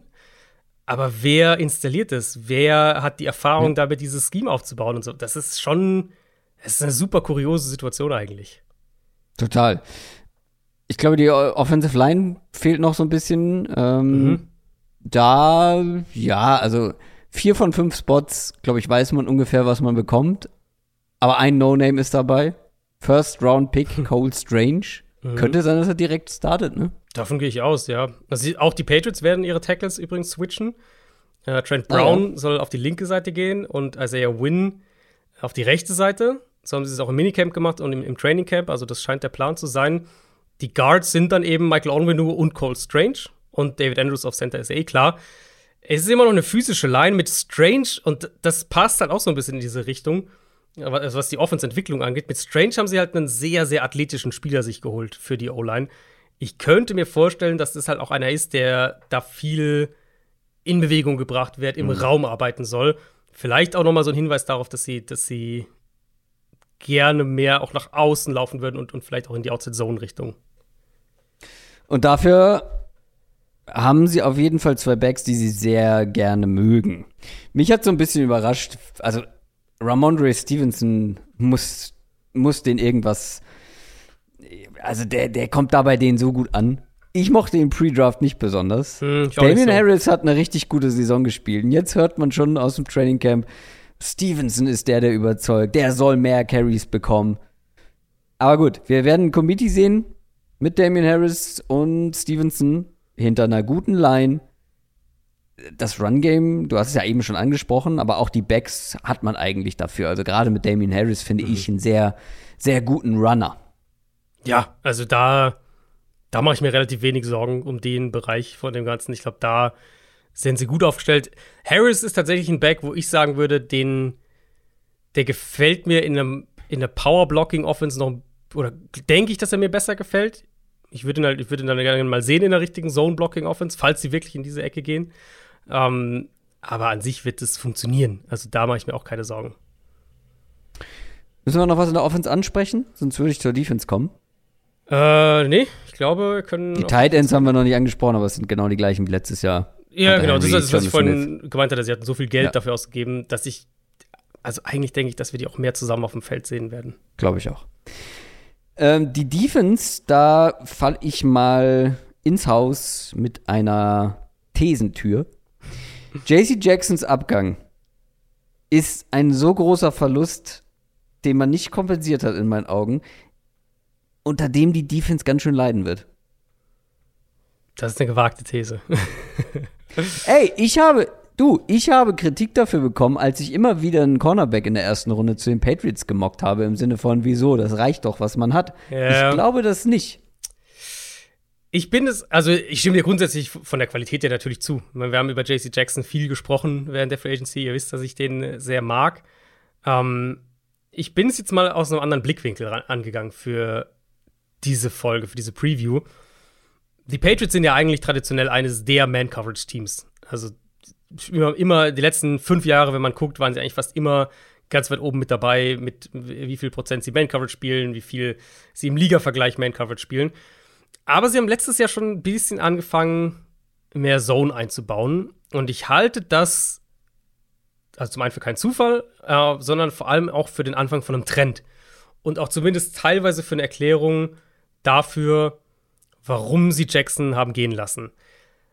Was sie nach wie vor haben als Rückgrat der Defense, ist eine richtig, richtig, richtig gute Safety-Gruppe. Eine der besten in der NFL. Mhm. Ähm, und darauf wird, glaube ich, viel aufbauen. Kyle Dagger hat sich ganz gut entwickelt. McCory ist sowieso eine Bank. Adrian Phillips hat gut funktioniert in der Defense jetzt bisher. Äh, sie haben Jabril Peppers auch noch geholt. Das ist, schon eine, das ist schon wirklich eine starke Gruppe und auch eine flexible Gruppe, wo du auch viel je nach Matchup rum, also verändern kannst und verschiedene Leute reinbringen kannst. Auf Corner, wenn ich jetzt so eine Top 4, Top 5 machen würde, ist wahrscheinlich Jalen Mills, Malcolm Butler, Marcus Jones, Jonathan Jones und Terrence Mitchell. Das ist wahrscheinlich so die Top 5 Gruppe. Ähm, fehlt logischerweise der Nummer 1 Corner. Äh, merkt man relativ schnell, wenn man die Namen durchgeht. Äh, fehlt so der, der, der, der, der Fixpunkt, der Jackson eben war. Deswegen kann ich mir gut vorstellen, dass die Patriots tatsächlich in diese Trendrichtung gehen, dass die mehr Zone spielen, dass die mehr über die Safeties kommen, Two High Shells vor dem Snap zeigen, vielleicht auch drei Safety äh, Sets mit mehr einbauen, dass sie statt eben den Fokus auf die Cornerbacks zu richten, die Cornerbacks eher schematisch entlasten. Und das wäre dann halt auch hier eine, eine krasse Veränderung eigentlich, eine Patriots Defense, die mhm. ein deutlich anderes Gesicht haben wird. Und ja, also ich, ich meine, das ist jetzt nur spekulativ und nur der Versuch, so diese Sachen irgendwie so ein bisschen zu, zu, mhm. zu lesen und die Trends vom letzten Jahr so ein bisschen mit einfließen zu lassen bei den Patriots. Ich, ich denke aber, dass es in diese Richtung gehen wird. Ich denke, dass es eine, eine deutlich, deutlich andere Patriots-Defense strukturell schematisch sein wird. Ähm, und dass der Jackson-Abgang ein klarer Fingerzeig darauf ist.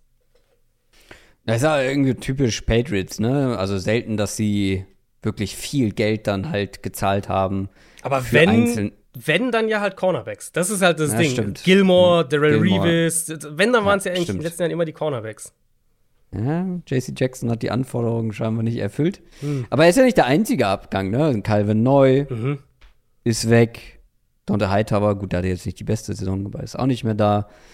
Ähm, ansonsten bleibt in der Front ja vieles so, wie es war. Reicht das, um am Ende eine, eine gute Defense aufs Feld zu bringen? Also letztes Jahr nach EPA ja doch am Ende wieder mal eine der besseren. Mhm. Ja. Ähm, Front finde ich, also die, die, Linebacker ist halt eine spannende Gruppe. Du hast jetzt ein paar Jahre schon angesprochen, Hightower, wenn neu, dass sie da vielleicht auch in eine andere Richtung gehen. McWilson haben sie ja aus Cleveland geholt per Trade. Das ist ein anderer Linebacker-Typ. Bisschen kleiner, bisschen leichter. Javon Bentley ist jetzt nicht leichter unbedingt, aber auch eher jetzt im Vergleich vor allem zu den beiden, Hightower, wenn neu, so ein agilerer, der auch in Coverage besser ist, der sich im Raum besser bewegen kann. Wäre ja vielleicht auch so ein Hinweis darauf, dass sie, dass sie ne, versuchen mehr in, in, diese, in diesen Trend mit einzusteigen und mehr in, in die mhm. Richtung leichte Box, Linebacker, die viel im Raum arbeiten müssen, nicht mehr diese, diese, diese physischen Linebacker, die viel Downhill arbeiten.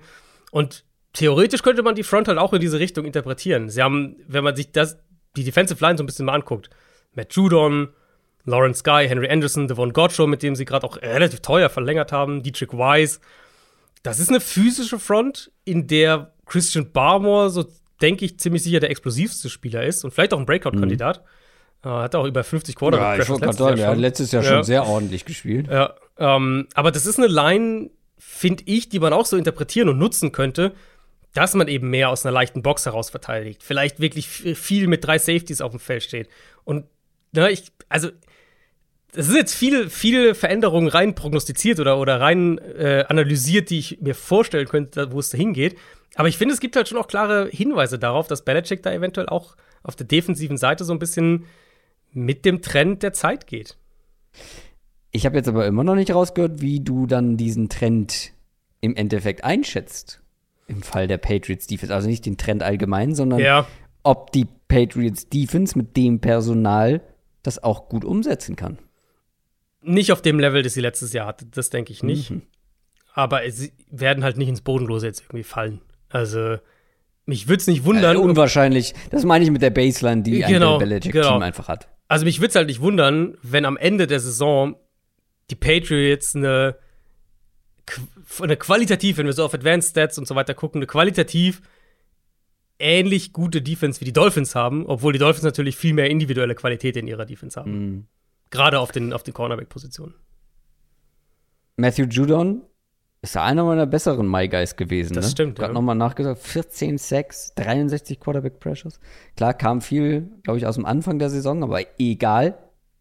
Nee, gar nicht wahr. Mitte der Saison. Ein Spiel mit 10 Qu äh, Quarterback Pressures. Guter Mann, Matthew Judon. Ähm, mal sehen, ob er das halten kann. Mal sehen, ob die Patriots Defense das halten kann. Und mal sehen, die Patriots insgesamt dieses Niveau halten kann. Also ich habe es ja gesagt, letztes Jahr war ich skeptisch, dann war es eine positive Überraschung. Ich bin aber auch dieses Jahr wieder skeptisch und vor allem was die Offense angeht. Ich habe meine Bedenken ja schon geäußert und ja, die haben eine Baseline, die werden auch insgesamt nicht, wie du gesagt hast, als bodenlose abrutschen. Das kann ich mir nicht vorstellen in einem Belichick-Regime. Aber mir fehlt die individuelle Qualität nach wie vor in der Offense, die man letztes Jahr mit einem Josh McDaniels vielleicht noch gut, also Josh McDaniels ist halt dafür bekannt oder die Patriots allgemein sich immer an die Gegebenheiten und an das, was man hat, anzupassen.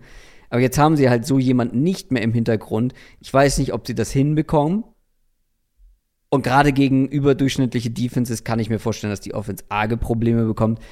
Und ja, die Defense wird wieder gut sein, aber auf Cornerback und da können sie so viel umstellen, können sie so viele Safeties hinstellen, wie sie wollen. Sie brauchen immer noch, sie werden höchstwahrscheinlich immer mit zwei Cornerbacks mindestens spielen und da sehe ich einfach, ja, ein bisschen zu wenig Niveau in der Spitze. Ich glaube, ich glaube, Platz zwei in dieser Division wird auf jeden Fall kein Patriots-Platz sein. Mm, ja, Oh, ich werde wieder so viele Nachrichten von Patriots-Fans bekommen. Ist auch okay. Also- Aber lieber eine positive Überraschung als eine Enttäuschung. Also ich, ich stimme dir insofern zu. Ich meine, ich bin ja bei den, ich habe jetzt gesagt, bei den Dolphins glaube ich, dass die ungefähr in dieser neuen Siege-Range bleiben. Grob. Kann dann logischerweise auch einer mehr sein, können auch zehn sein. Ich glaube, dass die Dolphins sich an den Patriots vorbeischieben, aber dass die beiden trotzdem noch äh, innerhalb, in einem, ich sag mal, in, in, in einer Range von zwei Spielen voneinander bleiben. Ähm, ich fand es jetzt wirklich auffällig. Und nochmal, das sind jetzt viele Thesen auch mit drin, die, die entweder ich selbst aufgestellt habe oder die ich äh, in, im, im Rahmen von der Analyse dann gelesen habe oder die Sinn ergeben, einfach anhand von dem, was man jetzt im Trainingcamp teilweise von ihnen ja, mitgekriegt hat.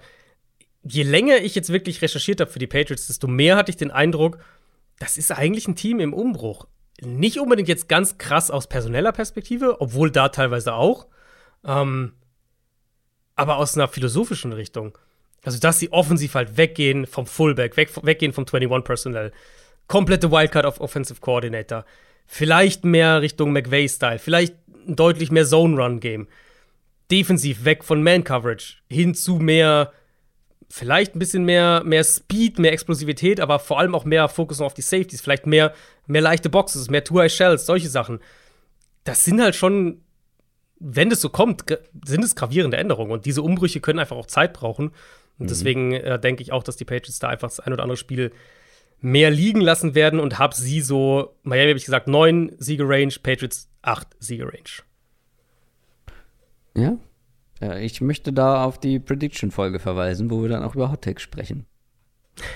Und damit kommen wir zum Gewinner dieser Division aus dem vergangenen Jahr, den Buffalo Bills. Eins der Top-Teams der NFL, definitiv. Letztes Jahr relativ unberauschend eigentlich durch die Regular Season mit 11 und 6, aber dann in den Playoffs gewesen und in einem epochalen Matchup in der Divisional Round gegen die Chiefs gescheitert. Weil sich jetzt nicht so viel verändert hat zum Vorjahr, gelten sie auch dieses Jahr wieder als einer der Top-Favoriten auf den Super Bowl überhaupt. Und wir klären jetzt die Frage, ob das zu Recht der Fall ist. Der wichtigste Faktor dabei, natürlich der Quarterback Josh Allen. Als Passer so einen kleinen Rückschritt gemacht, vielleicht im Vergleich zu 2020. Dafür als Runner umso gefährlicher gewesen. Meiste Scrambling Yards der Liga, drittmeiste Designed Runs oder Designed Run Yards der Liga. Generell meiste Rushing Yards aller Nicht-Running Backs. Also, ich glaube, über Josh Allen muss man gar nicht so viel sprechen. Wir haben jetzt zwei Jahre in Folge gesehen, zu was dieser Mann in der Lage ist. Das wird einer der besten Quarterbacks der Liga sein. Die Umstände sind, glaube ich, interessanter. Aber hast du noch ein, zwei Gedanken zu Josh Allen? Nein, also ich habe ihn in meiner Quarterback in meinem Elite-Tier auch drin gehabt. Er ist für, also Top 4 Quarterback. Wer ist vielleicht, bei den, manchen ist das Tier ein bisschen größer, da ist er vielleicht Top 5, Top 6. Ähm, das Einzige, was ich halt sagen würde, ist, dass ich von ihm dann noch im, im finalen Schritt, wenn man so will, von seiner Entwicklung noch sehen will, dass er eben dieses High-End-Level noch konstanter abruft. Weil wenn ihr zurückerinnert an, an die vergangene Saison, die ersten, weiß nicht mehr wie viel es war, sechs, sieben, acht Spiele, da gab es halt doch schon einige, wo die Bills offensiv nicht gut aussahen. Da hat die Defense sie dann irgendwie getragen oder sie haben gegen sehr schlechte Gegner gespielt und konnten es dann irgendwie noch, noch äh, spät retten. Das ist so das eine, was ich noch anbringen würde. Aber es ist halt nicht in einem Rahmen jetzt irgendwie, er ist total up and down. Die Zeiten sind vorbei. Wenn er sein, sein, sein Top-Level noch konstanter abruft, dann ja, reden wir von einem der zwei, drei besten Quarterbacks der Liga. Lass uns deshalb eher über die Umstände sprechen. Und auch hier ist der Offensive Coordinator weg. Zum ersten Mal in Josh Allens NFL-Karriere gibt es da jemanden Neues. Brian Dable ist ja zu den Giants gegangen als Head Coach. Ken Dorsey steigt auf. Der war vorher Quarterback-Coach für Allen und Passing Game Coordinator. Deswegen, die beiden kennen sich. Das wird jetzt auch keine allzu große Umstellung. Aber ich glaube, Ken Dorsey hat in seiner Karriere noch nie Offensive Plays gecallt. Das könnte natürlich schon ein Thema werden im Laufe der Saison. Ja, also darf man nie jetzt irgendwie komplett ausschließen. War so hat, Anpassungen, wenn es mal genau, nicht gut läuft, genau, Plan genau. B, Plan C. Äh, hat natürlich viel Erfahrung in der Arbeit mit Quarterbacks, war ja auch in Carolina noch, als, als Cam Newton noch da war, vor, äh, vor jetzt auch schon fast zehn Jahren. Ähm, und jetzt eben in Buffalo jetzt seit, seit 2019 auch schon, also ist schon die ganze Zeit mit, mit Allen zusammen gewesen ich bin gespannt, was man so ein bisschen liest und so ein bisschen mitkriegt. Ähm, ich bin gespannt, ob das schematisch in der Richtung geht, dass sie das noch mehr öffnen, also dass sie noch mehr verschiedene Personal Packages, noch mehr verschiedene Einflüsse in die Offense mit reinkommen lassen. Ähm, was ich finde, sie hat sich letztes Jahr auch schon so ein bisschen angedeutet, also unter Dable noch. Das war, am Anfang war es ja wirklich Spread Offense, 10 Personnel und so. Und letztes Jahr sind sie schon so, haben ja auch mit zwei Backs ein bisschen rumexperimentiert. Auch weil Defense natürlich angefangen haben, sie anders zu spielen. Und sie haben ja nach wie vor ein echt flexibles Waffenarsenal. Deswegen ja. würde ich eigentlich gerne oder könnte ich mir das gut vorstellen, dass sie offensiv noch mal eine Spur schwerer ausrechenbar werden.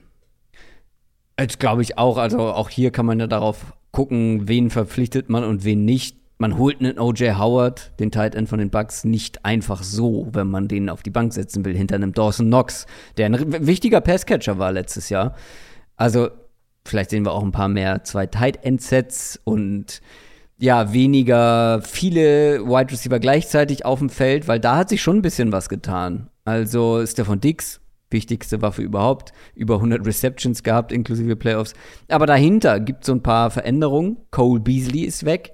106 Targets werden da frei. Emmanuel Sanders nicht mehr da, nochmal 68 Targets. Da hat man jetzt einen Jameson Crowder als Slot-Ersatz geholt, Khalil Shakir äh, spät im Draft geholt. Ich kann mir eher vorstellen, dass man da in-house Leute äh, bevorzugt. Gabriel Davis war die späte Entdeckung der letzten Saison. Mhm. Ich glaube, da ist ein Breakout sowas von mhm. incoming mhm. diese Saison. Isaiah McKenzie soll im Training jetzt auch stark aussehen. Ähm, Im Slot spielt er aktuell, wo Crowder, ich glaube, Crowder ist noch verletzt. Der könnte Crowder den Platz streitig machen, weil Jamison Crowder ist jetzt auch nicht mehr so die Bank mhm. für einen Slot, wie er mal vor ein paar Jahren war. Also du hast die Flexibilität angesprochen, da kannst du viel mitmachen, da kannst du viel rumprobieren, aber zwei Tight End Sets, zwei Running Back Sets, ich glaube schon auch, dass man da äh, rumexperimentieren will. Ich finde es halt ganz spannend. Ich glaube, da kann man schon draufschauen auf die Passcatcher und sagen, war schon ein bisschen schlechter geworden. Ohne Sanders, ohne Beasley. Ich würde halt dagegen halten und sagen, es ist unberechenbarer geworden, auch wie mhm. sie spielen, wie du schon angesprochen hast. Aber ich glaube, das Ceiling ist höher. Ich bin gespannt, was ein Gabriel ja. Davis mit mehr Spielzeit macht. Ein Isaiah McKenzie, wenn er spielt. Ähm, ein O.J. Howard in einem neuen Umfeld, von dem hat man ja so viel erwartet das ist einfach, also es wird trotzdem jetzt mal ab, unabhängig von Josh Allen, nur mal auf die Playmaker geschaut, immer noch eine sehr gute Offense sein.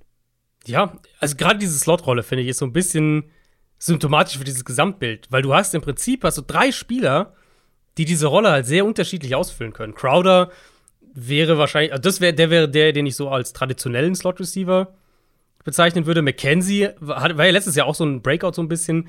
Der bringt halt super viel Speed mit auf der Position.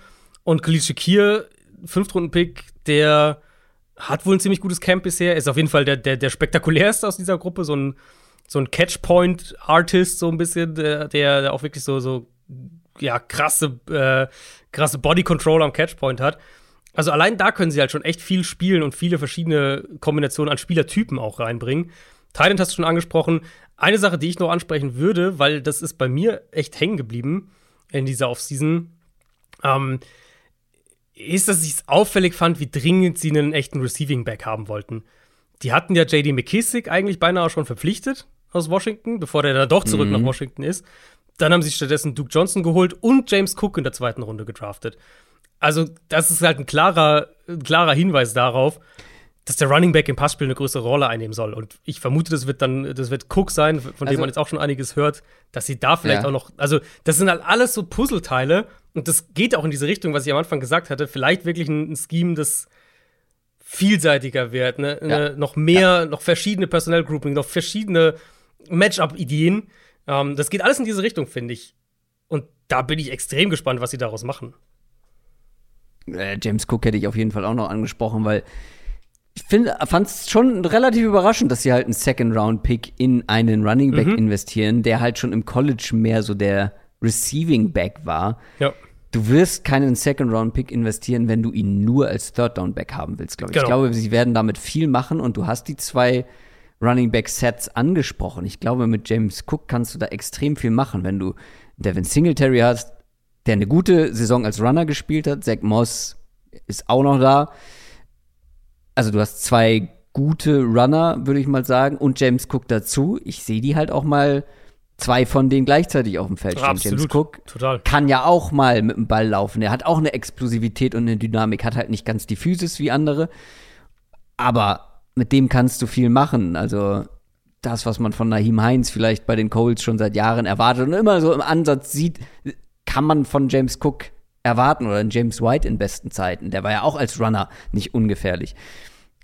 Finde ich super spannend, äh, wie sie vor allem James Cook einsetzen, wenn man so einen hohen Pick investiert. Ja, und wie gesagt, das geht halt voll in diese Richtung, dass sie auch mit ihren personellen Zusammensetzungen da einfach mehr, noch mehr, glaube ich, noch mehr Vielseitigkeit drin haben wollen. Ja. Und das wäre, das wäre auch so, also du kannst halt irgendwie eine Formation haben mit, also, okay, Dix und, äh, Dix und Davis, so rum, diesen gesetzt. Das ist dein Outside-Duo, fertig. Also, das ist, da bin ich relativ klar, das ist, das, das ist die Outside-Receiver ähm, oder die Starting-Receiver.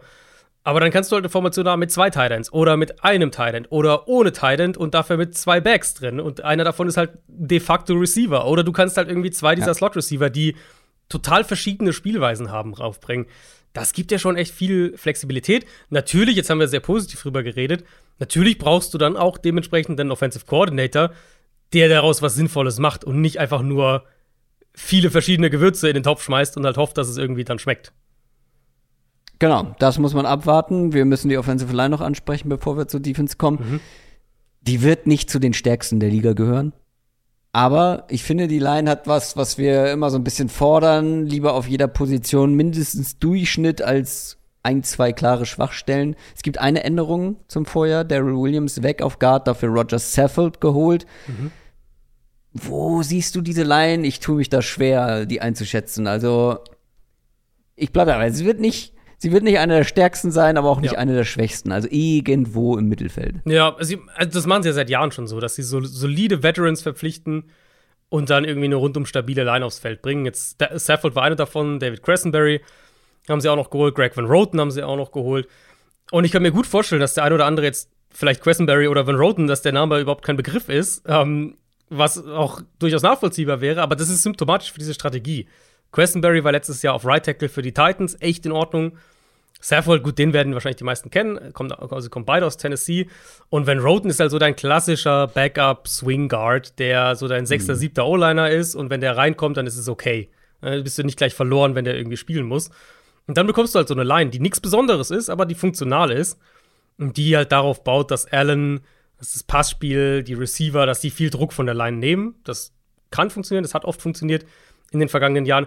Aber es ist auch, wenn ich nicht nur auf diese Offense, sondern auf das Team insgesamt gucke, finde ich, ist das so das eine Risiko, das ich bei einem ansonsten wirklich sehr, sehr kompletten Kader sehe. Also, das wäre so der eine Teil von diesem Team, wo ich sage, mhm. wenn es blöd läuft, dann ist das eine, eine Schwachstelle, die dich am Ende irgendwie, keine Ahnung, im Conference Championship Game das Spiel kostet, wo ich halt ansonsten eigentlich wirklich ein sehr, sehr komplettes Team sehe.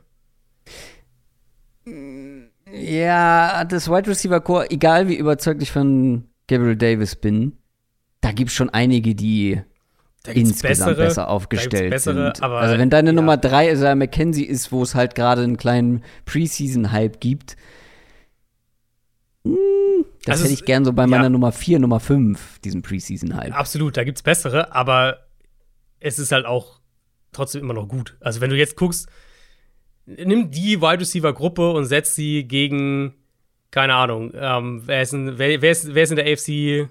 Also findest du die Wide Receiver-Gruppe schlechter als die, ich überlegen, der Chargers zum Beispiel.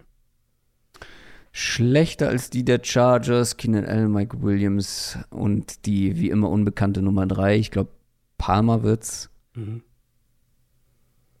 Ja, das Duo aus Keenan Allen und Mike Williams ist besser in ich Summe. Würd, also, leicht besser als Oh, finde ich nicht. Oh. Finde ich, genau, finde ich nämlich nicht. Ich würde lieber Dix und Davis nehmen für die kommende Saison als, als Allen und Williams, ja. Also Dix ist der Beste aus, dieser, aus diesem Quartett. Ja. Und Davis hat aber halt Williams und die Upside. Und ich würde, und die Upside, und er hat sich ja schon, also ist ja nicht nur eine theoretische Upside, gesehen, er hat es ja. schon gezeigt. Schwierig. Ich würde die Bills, das Bills-Duo nehmen und dann dahinter finde ja, ich aber das, Buffalo ja, dahinter ist offen, ja klar. Die, weil die Chargers haben auch keinen Nummer 3 Receiver. Ja. Kein, wo ich sage, jo. Genau. Das ist, das ist der Mann. Ja, sehr nah beieinander. Ich glaube, minimal würde ich zu Mike Davis und Keenan Allen, äh, Mike Williams, Mike Davis, ja, das wäre die perfekte Mischung. Mike Williams und Keenan Allen tendieren, aber mini, minimal. Ja, also da, und da finde ich die Diskussion halt schon irgendwie spannend, weil du hast, dann hast du wie viele Receiver oder Receiving Cores in der AFC, die man klar drüber setzen würde? Denver, ja.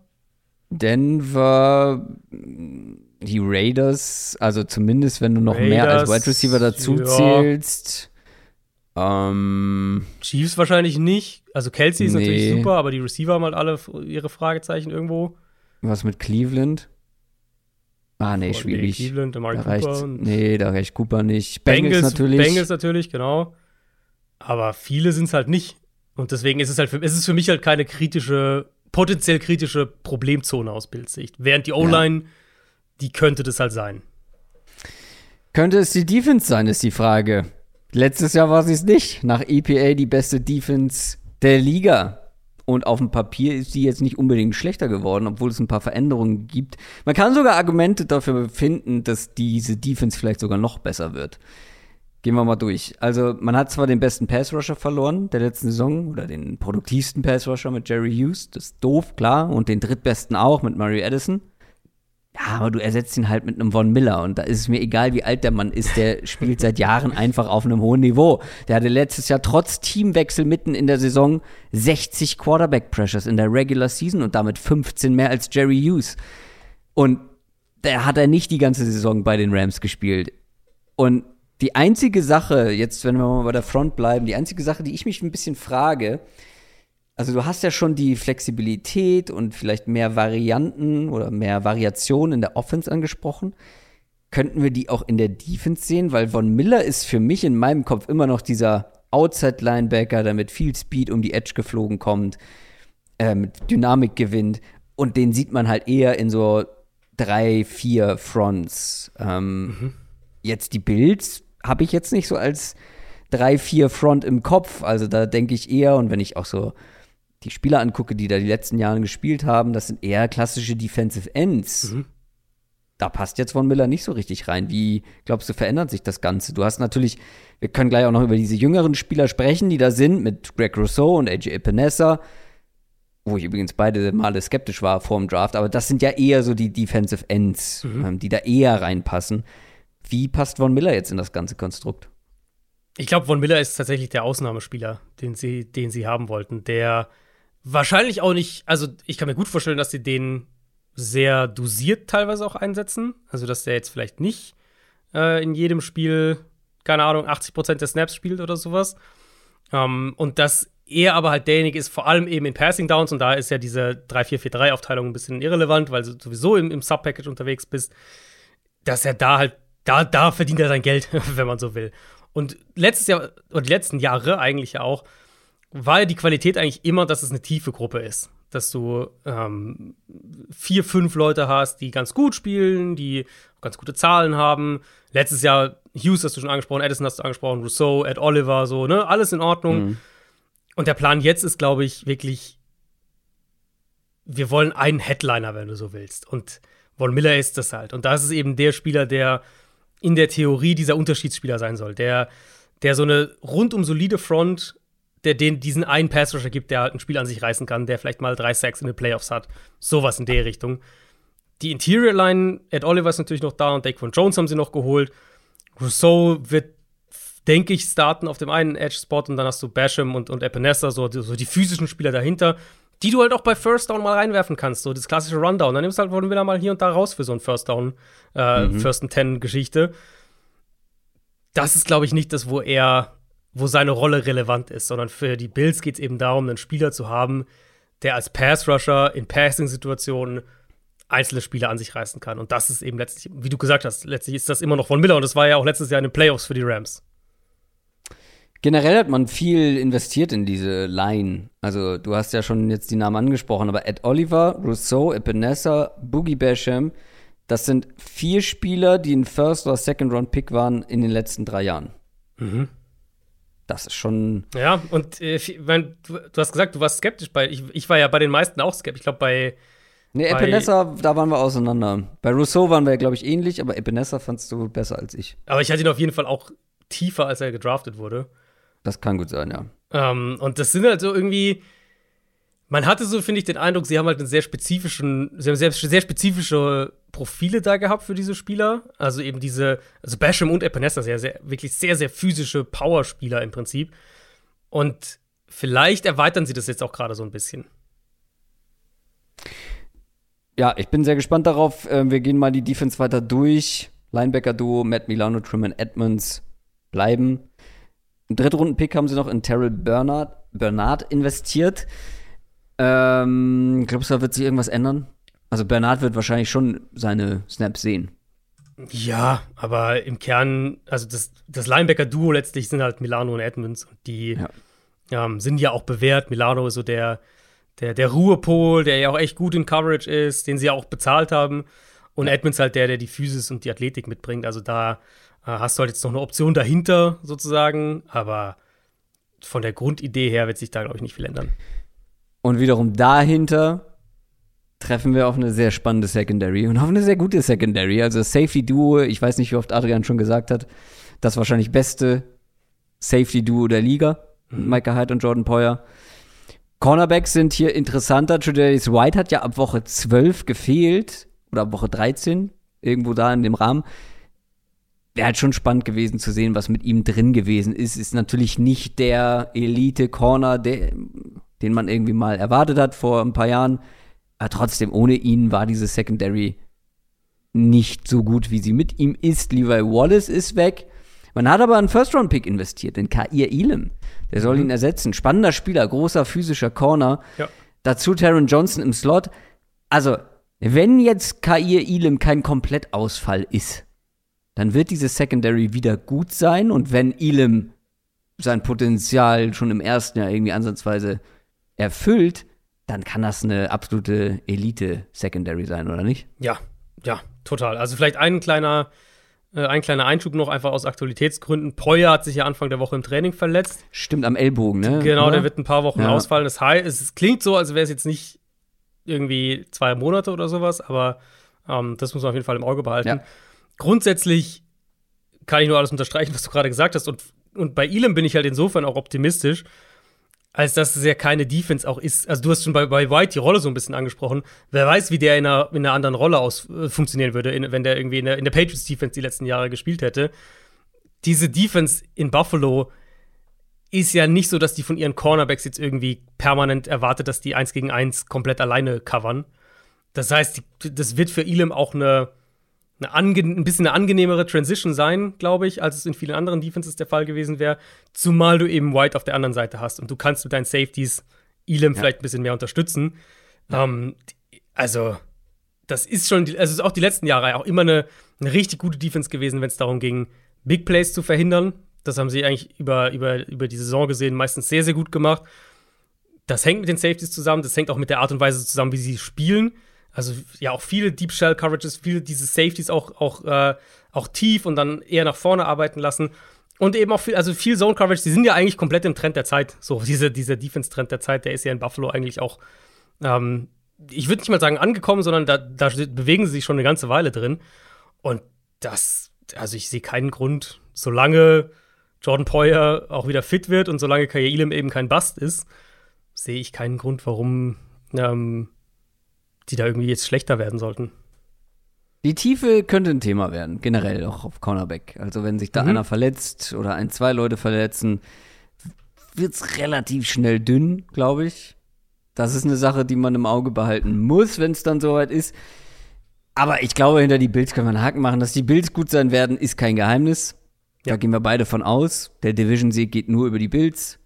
Also alles andere wäre wäre ein Schocker, finde Also, das ist wirklich ja. eine Division, wo ich sage. Das wäre ein richtiger Schocker. Wenn das jemand anderes als Buffalo gewinnt, dann und jetzt ohne irgendwie eine Verletzung oder so. Verletzung, sowas. klar. Aber ich genau. finde auch bei die Bills, die Bills haben so ein paar Positionen, und das haben wir jetzt schon angesprochen, Cornerback, auch bei Wide Receiver, wenn da einer ausfällt, könnte das schon mehr ausmachen als bei anderen Teams, weil einfach die Tiefe nicht ganz so da ist. Mhm. Finde ich. Ähm, dann Offensive Coordinator ist ein genau. Thema, was man im Hinterkopf haben soll. Das kann man nicht, man kann nicht davon ausgehen, dass es einfach genauso weitergeht, gerade wenn wir dann in-game sind und ähm, ich habe es angesprochen, wenn Plan A mal nicht funktioniert, wie flexibel ist der Offensive Coordinator im, im, im Play Calling? Ich finde, es gibt Teams in der Liga, die auf dem Papier stärker sind, aber trotzdem gehören die Bills ganz oben ins oberste Tier. Sie gehören auf jeden Fall ins oberste Tier. Ich finde es, also man kann für vielleicht ein oder zwei Teams, finde ich, argumentieren, dass die stärker sind. Aber mehr würde ich, glaube ich, nicht machen, weil dafür ist, also ja, okay, Tiefe ist ein fairer Punkt, aber die erste Garde, die halt auf dem Feld steht für Buffalo, ist so stark in meinen Augen, dass ich, mhm. ähm, ja. ich also ich finde, man kann, ich finde, man kann, kann es ja auch einfach mal, ich finde es so vage, wenn man irgendwie sagt, man könnte für ein, zwei Teams. Ich finde, man kann bei Tampa Bay argumentieren, dass die auf dem Papier noch einen stärkeren Kader haben. Rams? Rams, finde ich, ist schon. Also Rams finde ich schon, wenn da Aaron Donald ausfällt, tschüss Defense, so oder oder Jalen Ramsey. Ich finde, die sind ehrlicherweise noch dünner aufgestellt als Buffalo. Also, ja. Also das ist halt. Also sie, haben halt noch, sie haben halt noch mehr Star Power in der Defense. Ja, aber die Rams sind halt das ultimative Stars and Scrubs Team in der NFL. Das hat zu einem Titel geführt letztes Jahr. Das, äh, darf man nicht unter den Tisch fallen lassen. Aber die sehe ich vom Kader her, vom Gesamtkader her, mhm. sehe ich die nicht stärker als Buffalo. Ähm, und mhm. Kansas City hat so seine Fragezeichen, die auch sehr viele junge Spieler jetzt, die wahrscheinlich früh spielen werden. Die Chargers, vielleicht kann man oh, noch. Die Chargers, glaube ich, ja, die Chargers doch, die Chargers, glaube ich, habe ich auf dem Papier über den Bills. Über, also auf dem Papier. Ich hatte die Chargers mhm. letztes Jahr auch schon relativ hoch auf dem Papier, aber das hat sich dann nicht so wirklich gezeigt, zumindest nur zeitweise. Aber auf dem Papier sind, glaube ich, die Chargers noch mal, noch mal höher. Ich glaube, ich würde. Also für mich wären es, für mich wären es, glaube ich, ich glaube, ich würde bei den Rams insgesamt Ah, da müsste ich jetzt alle Kader nochmal genau gegenüberstellen. Aber Bugs hatte ich auf jeden Fall auch im Kopf, Chargers hatte ich auch im Kopf, Rams kann man drüber streiten. Aber ich bleibe bei meiner Aussage, man kann, ich finde, es gibt Teams, die auf dem Papier noch etwas stärker sind. Aber nicht viele, da sind wir uns einig. Mhm. Und ich, also, ich weiß nicht, du hast, glaube ich, noch keine, keine Zahl gesagt. Ich habe halt Buffalo auch 12 plus Siege. Also, ich sehe die schon unterm Strich dann auch drei, vier Siege über ähm, dem Rest der Division. Ich glaube, wir können einen Haken machen an die AFC East. Ich bin sehr gespannt auf euer Feedback, wie jede Woche. Hast du noch was zu sagen zu den vier Teams oder zu irgendwas anderem? Wir können irgendein Thema aufmachen. Nee, ich glaube. Äh, Eistee. Stimmt nächstes Mal bitte deutlicher ab, wenn wir euch fragen, welche Division wir machen sollen. Das waren ja, 50,1 zu 49,9 Prozent bei dieser Woche. Viele bleiben ja nicht mehr. Wie das viele haben wir? Das ist richtig, ja. Ich glaube, wir haben noch drei. Ich glaube drei. Wir haben noch die NFC North auf jeden Fall. AFC West, NFC North, Und- NFC South Genau. Glaube. und das war's. Das war's, ja. Sehr gut. Wir nähern uns der Saison, wir nähern uns dem Saisonstart und wir nähern uns dem Ende dieser Folge mit diesem Outro, was jeden Moment anfangen soll, wenn es anfangen möchte. Da sind wir. Dauert manchmal ein bisschen. Ja. Nur nach zwei Stunden, da ist so ein PC auch am Arbeiten. Ich wünsche euch eine schöne Woche. Wir hören uns nächste Woche wieder mit der nächsten Division Preview. Macht's gut, tschüss. Ciao, ciao.